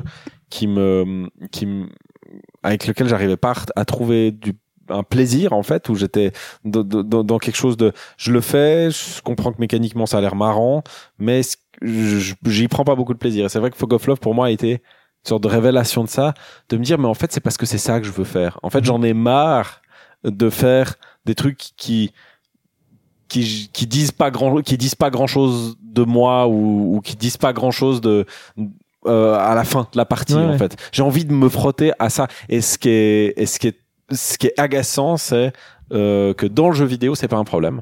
Dans le jeu vidéo, c'est même apprécié, c'est une alternative qui est tout à fait valide, sur laquelle on peut vivre, voilà, il y a plein de jeux, on parlait de Papers Please tout à l'heure, mais il y a plein de jeux qui le font. Et dans le jeu de société, Fog of Love, évidemment, n'a pas trouvé d'éditeur parce que bien sûr, c'est un jeu Kickstarter. C'est un jeu Kickstarter et qui a été, on a parlé dans certains petits milieux, etc. Mais même quand on en parle comme un jeu bizarre, un jeu arty, un jeu. Et moi, c'est quelque chose qui m'énerve. En fait, je trouve qu'il y a un manque, mais énorme de vision en fait dans le monde du jeu de société actuel. Il y a un manque de en fait on dirait qu'on veut tenir les choses tout petit. En fait, j'ai l'impression d'être dans c'est une sorte de c'est comme si le Gamergate c'était tous les gens du jeu de société. Il y a cette espèce de sans parler d'opinion politique parce que Gamergate c'est connecté politiquement, enfin plein de trucs de genre et tout. C'est pas ça que c'est pas ça que je veux dire. C'est plutôt le côté gamer enfermé sur lui-même, le côté on a notre zone de confort et puis le jeu ça peut être que ça. Autrement le reste c'est bizarre, c'est arty, c'est pour voilà. Alors que en fait non, en fait le jeu c'est plein de choses et je pense que on c'est pas que les auteurs ils s'expriment ouvertement dans leur puis vraiment c'est pas très sérieux en fait de faire des jeux. On peut pas vraiment forcément, enfin si on essaie de dire des trucs c'est encore des jeux et du coup cette espèce d'attitude un peu vieille comme ça, j'ai l'impression d'être dans un milieu où il y a de la poussière partout et qui est vraiment moi qui enfin vraiment qui m'agace profondément, d'incompréhension totale de ces choses-là alors que enfin on devrait encourager ça en vrai. Je pense que c'est très intéressant. Je pense qu'en fait pour moi il y a deux étapes. Il y a la première étape à laquelle pour l'instant on est, c'est-à-dire les gens qui expriment qui ils sont à travers les systèmes qu'ils créent. Je pense qu'un truc qui est passionnant, c'est effectivement tout à coup de rencontrer les gens derrière les systèmes, puis on se dit ok, ça m'étonne pas que cette personne-là, elle crée des jeux plutôt coopératifs, ou elle crée plutôt des jeux d'opportunisme, mais surtout pas de confrontation directe, surtout pas d'agressivité, plutôt un truc qui se résout au milieu de la table. Ok. Tout à coup, tu rencontres une mathématicienne ou un mathématicien, tu vois quelqu'un de super cérébral, tu dis un jeu de probabilité avec plein de cartes et autres. Tu commences à faire le lien. Quelque chose de très petit, de très condensé. Du coup, je vois aussi ce type de personnalité. C'est ça. Et donc en fait, indépendamment d'eux, mais à mon avis la plupart des gens l'ont pas encore intégré. En réalité, les systèmes qu'ils créent, ils parlent d'eux. Ils s'expriment à travers les systèmes, mais c'est vrai que quand on discute avec les gens, on n'a pas l'impression qu'ils ont intégré ça. Alors, on est en train de faire des grandes généralités sur le jeu de table, enfin le jeu de société, le jeu de rôle, c'est encore autre chose, mais Mais c'est vrai que... En tout cas, c'est ce que les gens autour de moi que j'ai l'occasion de fréquenter dans ce milieu-là, même si je ne connais pas le milieu entier, mais même si on écoute du podcast ou des choses qui parlent de jeux de table, souvent, moi, j'ai pas encore rencontré... justement, il y a 2-3... Il y a ceux qui m'ont fait connaître Fog of Love, qui sont Shut Up and Sit Down, qui est une chaîne... un site même, parce qu'ils ont une chaîne YouTube, mais ils font aussi de la critique écrite, où eux effectivement sont beaucoup plus ouverts à ce genre de choses et sont vraiment à mettre en avant ça, en essayant pas de séparer ça du reste en disant pas ça c'est arty ou c'est ci ou c'est ça, en fait non, c'est des jeux et c'est hyper intéressant, regardez de quoi ça cause, mais c'est vrai qu'en règle générale, sinon alors particulièrement dans le monde francophone, et puis comme ils ont le point de vue des joueurs, ils ont le point de vue aussi de leur ressenti, et puis ressenti, une fois que t'as le ressenti des joueurs, t'arrives à remonter la chaîne jusqu'aux intentions de design de l'auteur, et tu peux te dire ok, si le joueur il a ressenti ça, ça veut dire que ce qu'il avait envie de faire ressentir, c'était ça. C'était ça qu'il avait envie de débloquer chez les joueurs ou pas. Ou alors là, il a complètement raté parce qu'il crée de la frustration là où en fait il doit faire quelque chose de plus. Et c'est rare d'entendre des auteurs qui te parlent en intention de design, en disant mon intention de design. C'était ça. Voilà, ce que j'ai envie de dire avec le système, ce que j'ai envie de voilà, à quoi est-ce que j'ai envie de faire réfléchir et autres. Je pense qu'on commence quand même à avoir une nouvelle génération qui fait quand même surgir des projets comme Fog of Love, mais c'est vrai qu'on a encore l'ancienne garde, quoi. On a beaucoup l'ancienne garde qui est plus en mode c'est que des jeux, quoi. Et qui réalisent pas à quel point ils s'expriment à travers ce qu'ils font, quoi. Et puis évidemment, c'est quand même une position en soi de se refuser à vouloir exprimer plus que juste de faire des bons jeux avec des nains et puis des dragons et des elfes et des ou alors des expéditions, voilà. De se refuser, de vouloir à chaque fois se surpasser. Alors après, ils se surpassent différemment, évidemment, on n'est pas en train de dire. Mais voilà, de réellement vouloir passer à la deuxième étape qui est de dire de toute façon, je m'exprime à travers mes extrêmes. Donc maintenant, qu'est-ce que j'ai envie d'exprimer à travers mon prochain système ? Quelle partie de moi-même j'ai envie d'exprimer, quoi. C'est ça. Et plus loin après, effectivement, l'étape d'après, comme tu dis, c'est la première étape d'être conscient de ça, qu'on s'exprime et du coup se dire qu'est-ce que j'exprime, et en plus après quand on arrive à ce stade où on fait en plus de ça réfléchir le joueur et on dit ok, j'exprime quelque chose, mais qu'en plus de ça voilà, à la Fog of Love, à la fin je vais générer de la discussion, je vais générer des opinions, je vais faire grandir mes joueurs intellectuellement là on est à quelque chose. En fait, j'ai l'impression que c'est, en règle générale, quand on a un médium, une discipline artistique, c'est quand même vers ça qu'on tend au bout d'un moment. Et du coup, ce qui n'empêche pas le divertissement pur de rester, etc. Mais c'est cette espèce de refus de ça, cette espèce de snobisme de ça. Alors que pour moi, c'est un accomplissement où on essaie d'aller plus loin. C'est tellement plus difficile encore à faire que de se dire en fait ouais, mais peut-être qu'on n'y arrive pas, on a peur, ou ça je peux l'entendre, mais c'est vrai que moi ce qui me parle beaucoup de ce que j'entends beaucoup dans ce que tu dis, c'est des jeux où il y a des enjeux, quoi. C'est ça, où il y a des enjeux pour le designer, parce que le designer il doit aussi ouvrir une partie de lui, et il y a des enjeux pour le joueur, parce que moi c'est les jeux qui m'intéressent beaucoup, c'est des jeux où il y a aussi des enjeux, quoi. Il y a aussi des enjeux de société, quoi. Comment on se montre à l'autre, est-ce qu'on lui ment, est-ce qu'on s'ouvre à lui, et Fog of Love c'est absolument phénoménal. C'est ça, ce qu'on apprend les uns sur les autres, sur soi-même, sur puis quand on a fini une partie, on n'est plus le même après, parce que et dans un contexte complètement bienveillant. On peut avoir deux amis qui tout à coup, il y a quelque chose d'assez phénoménal, quoi, dans la manière de se découvrir à travers la manière dont on compose une relation, qui est en plus pas réellement une relation qu'on mène, quoi. Qui est même pas nous, mais après les opinions, il y a beaucoup de discussions sur les opinions qu'on a sur la relation dont on dont on a été un peu les sortes de spectateurs, et se dire mais moi je pense que ça marche pas comme ça, mais non ça marche pas, et du coup après ça nous emmène à parler de nos relations, il y a quelque chose. Non, c'est des jeux qui sont précieux, quoi. Je pense que c'est vraiment des jeux qui sont précieux, quoi. C'est des c'est des étapes, voilà. Donc c'est triste d'ailleurs pour le coup, parce que le jeu est dur à trouver, puis il est que en anglais. Il est qu'en anglais, et effectivement il est trouvable. Vraiment, moi j'ai dû me battre pour l'avoir. Il faut aller fouiller les recoins d'internet, quoi. Il y a des endroits où ils en ont encore, mais c'est dommage. On aurait envie d'un destin à la Santorini pour lui, où un éditeur le reprend, puis il se dit ça a de la valeur, et puis je le rends dispo un peu plus, quoi, et dans d'autres langues, parce que malgré le problème c'est que l'anglais qu'on a ailleurs. L'anglais est quand même une barrière, il y a beaucoup de textes, quoi. Donc si on n'est pas anglophone, c'est pas comme Santorini où de toute façon ça a aucune importance. Là on lit beaucoup, donc voilà. C'était Fog of Love. Ouais. C'était vraiment le gros amour au final, le gros amour de la tartine. Exactement. Et je rebondis quand même vite parce que je l'avais dit. en intro. Très rapidement peut-être, alors je vais juste citer Daryl parce qu'il a eu la gentillesse de nous dire un peu son grand choc, donc Daryl sur le Discord, hein. Son grand choc, je dirais c'est plus un choc de narrative design, il nous parle de God of War, hein. Oui. C'est quand même un petit peu le passage obligé de cette année, hein, puisqu'il a gagné aussi le prix au Game Awards. Dont on va pas plus que ça parler de God of War, on a des choses à en dire, mais lui cite un passage, alors attention, gros spoiler alerte, qui est le passage à mon avis assez intéressant en termes de narration, qui est le passage où on va réacquérir les armes des 3 premiers opus de God of War, donc les lames du chaos, puisque dans toute la première séquence du jeu, on va jouer avec une hache nordique. Et puis donc, il cite ce moment de narrative design assez incroyable. Donc la façon dont les lames du chaos sont remises à Kratos et aux joueurs, le symbole de son passé hellénique. Alors moi, j'ajouterais même le symbole du passé du joueur, hein, puisque c'est aussi ça qui est important. Hein, c'est on réacquiert un ancien système de jeu. Alors après, est-ce qu'il est bien géré par la nouvelle caméra, ça c'est encore autre chose. Le sang de ses bandages qui coule dans les veines de son fils, où là tout à coup il devient poète, Daryl, qui va s'ajouter à la hache de sa femme, symbole nordique mais inefficace là où il doit aller. Comment un élément de gameplay, une arme supplémentaire entre parenthèses, devient une des plus fortes séquences narratives du jeu. Donc il a évidemment spécialement aimé la manière dont effectivement, et puis ça je pense qu'on l'a parce qu'ils ont décidé d'être minimalistes. Ils ont décidé d'être minimalistes et dire dans ce jeu il n'y a que 2 armes.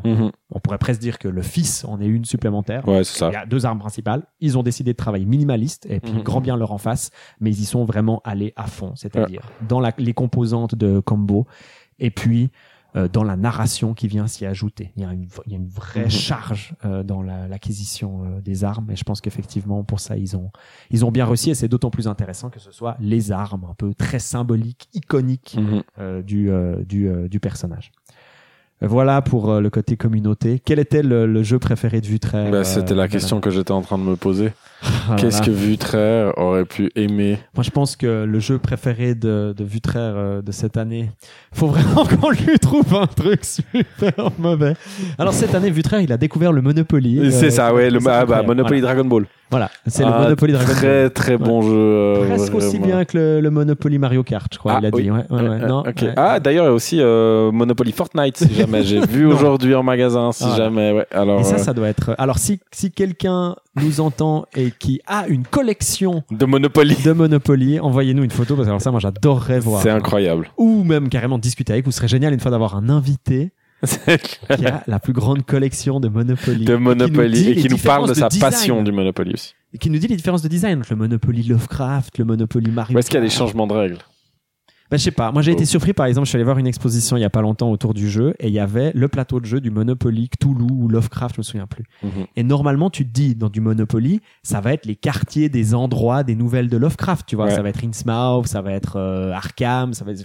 Lovecraft, c'est aussi beaucoup connu pour les lieux qu'il visite. Donc, tu te dis, il y aura les différentes rues et tout. Puis non, ce que tu achètes, c'est les monstres de l'univers Lovecraftien. Ah ouais? Ouais, c'est complètement stupide. Mais... J'adore, c'est genre t'achètes un Migo ou t'achètes Cthulhu pour 4000. Je sais pas quoi, j'ai trouvé ça. Il y a une sorte de destruction de l'univers. Rien à foutre. Qu'est-ce qu'on pourrait acheter? Génial. Bon, alors, qu'est-ce qu'ils connaissent les gens? Ah, ils connaissent les monstres dans ce univers. Allez, on met les monstres. Ouais, c'est fou. Donc, non seulement t'as le système capitaliste le plus. Et d'ailleurs, faudrait regarder le Monopoly Mario Kart si t'achètes les pistes, ce qui serait logique, tu vois, d'acheter pistes de Mario Kart, la piste dans l'eau, la piste, la Rainbow Road. Je pense que t'achètes les persos, quoi. Oh mon dieu. Ou les armes, ou je sais pas. Bah, puis alors dans le Dragon Ball. Ah, bah, le préféré de Vutraire, hein, son grand. Oui, bah oui, son préféré. Dragon Ball Super, je pense, Merci Vutraire pour ce choix. Merci. Vraiment, on comprend. Vutraire 2018, on comprend, c'est mais le je pense que c'est la narration, en fait, qui a dû lui parler. Ouais, moi, je pense que c'est tout cet aspect narratif, tu sais, quand tu repasses par le start. Et ce moment-là, c'est quand même pas rien. C'est comme une espèce de réinitialisation en fait de l'expérience.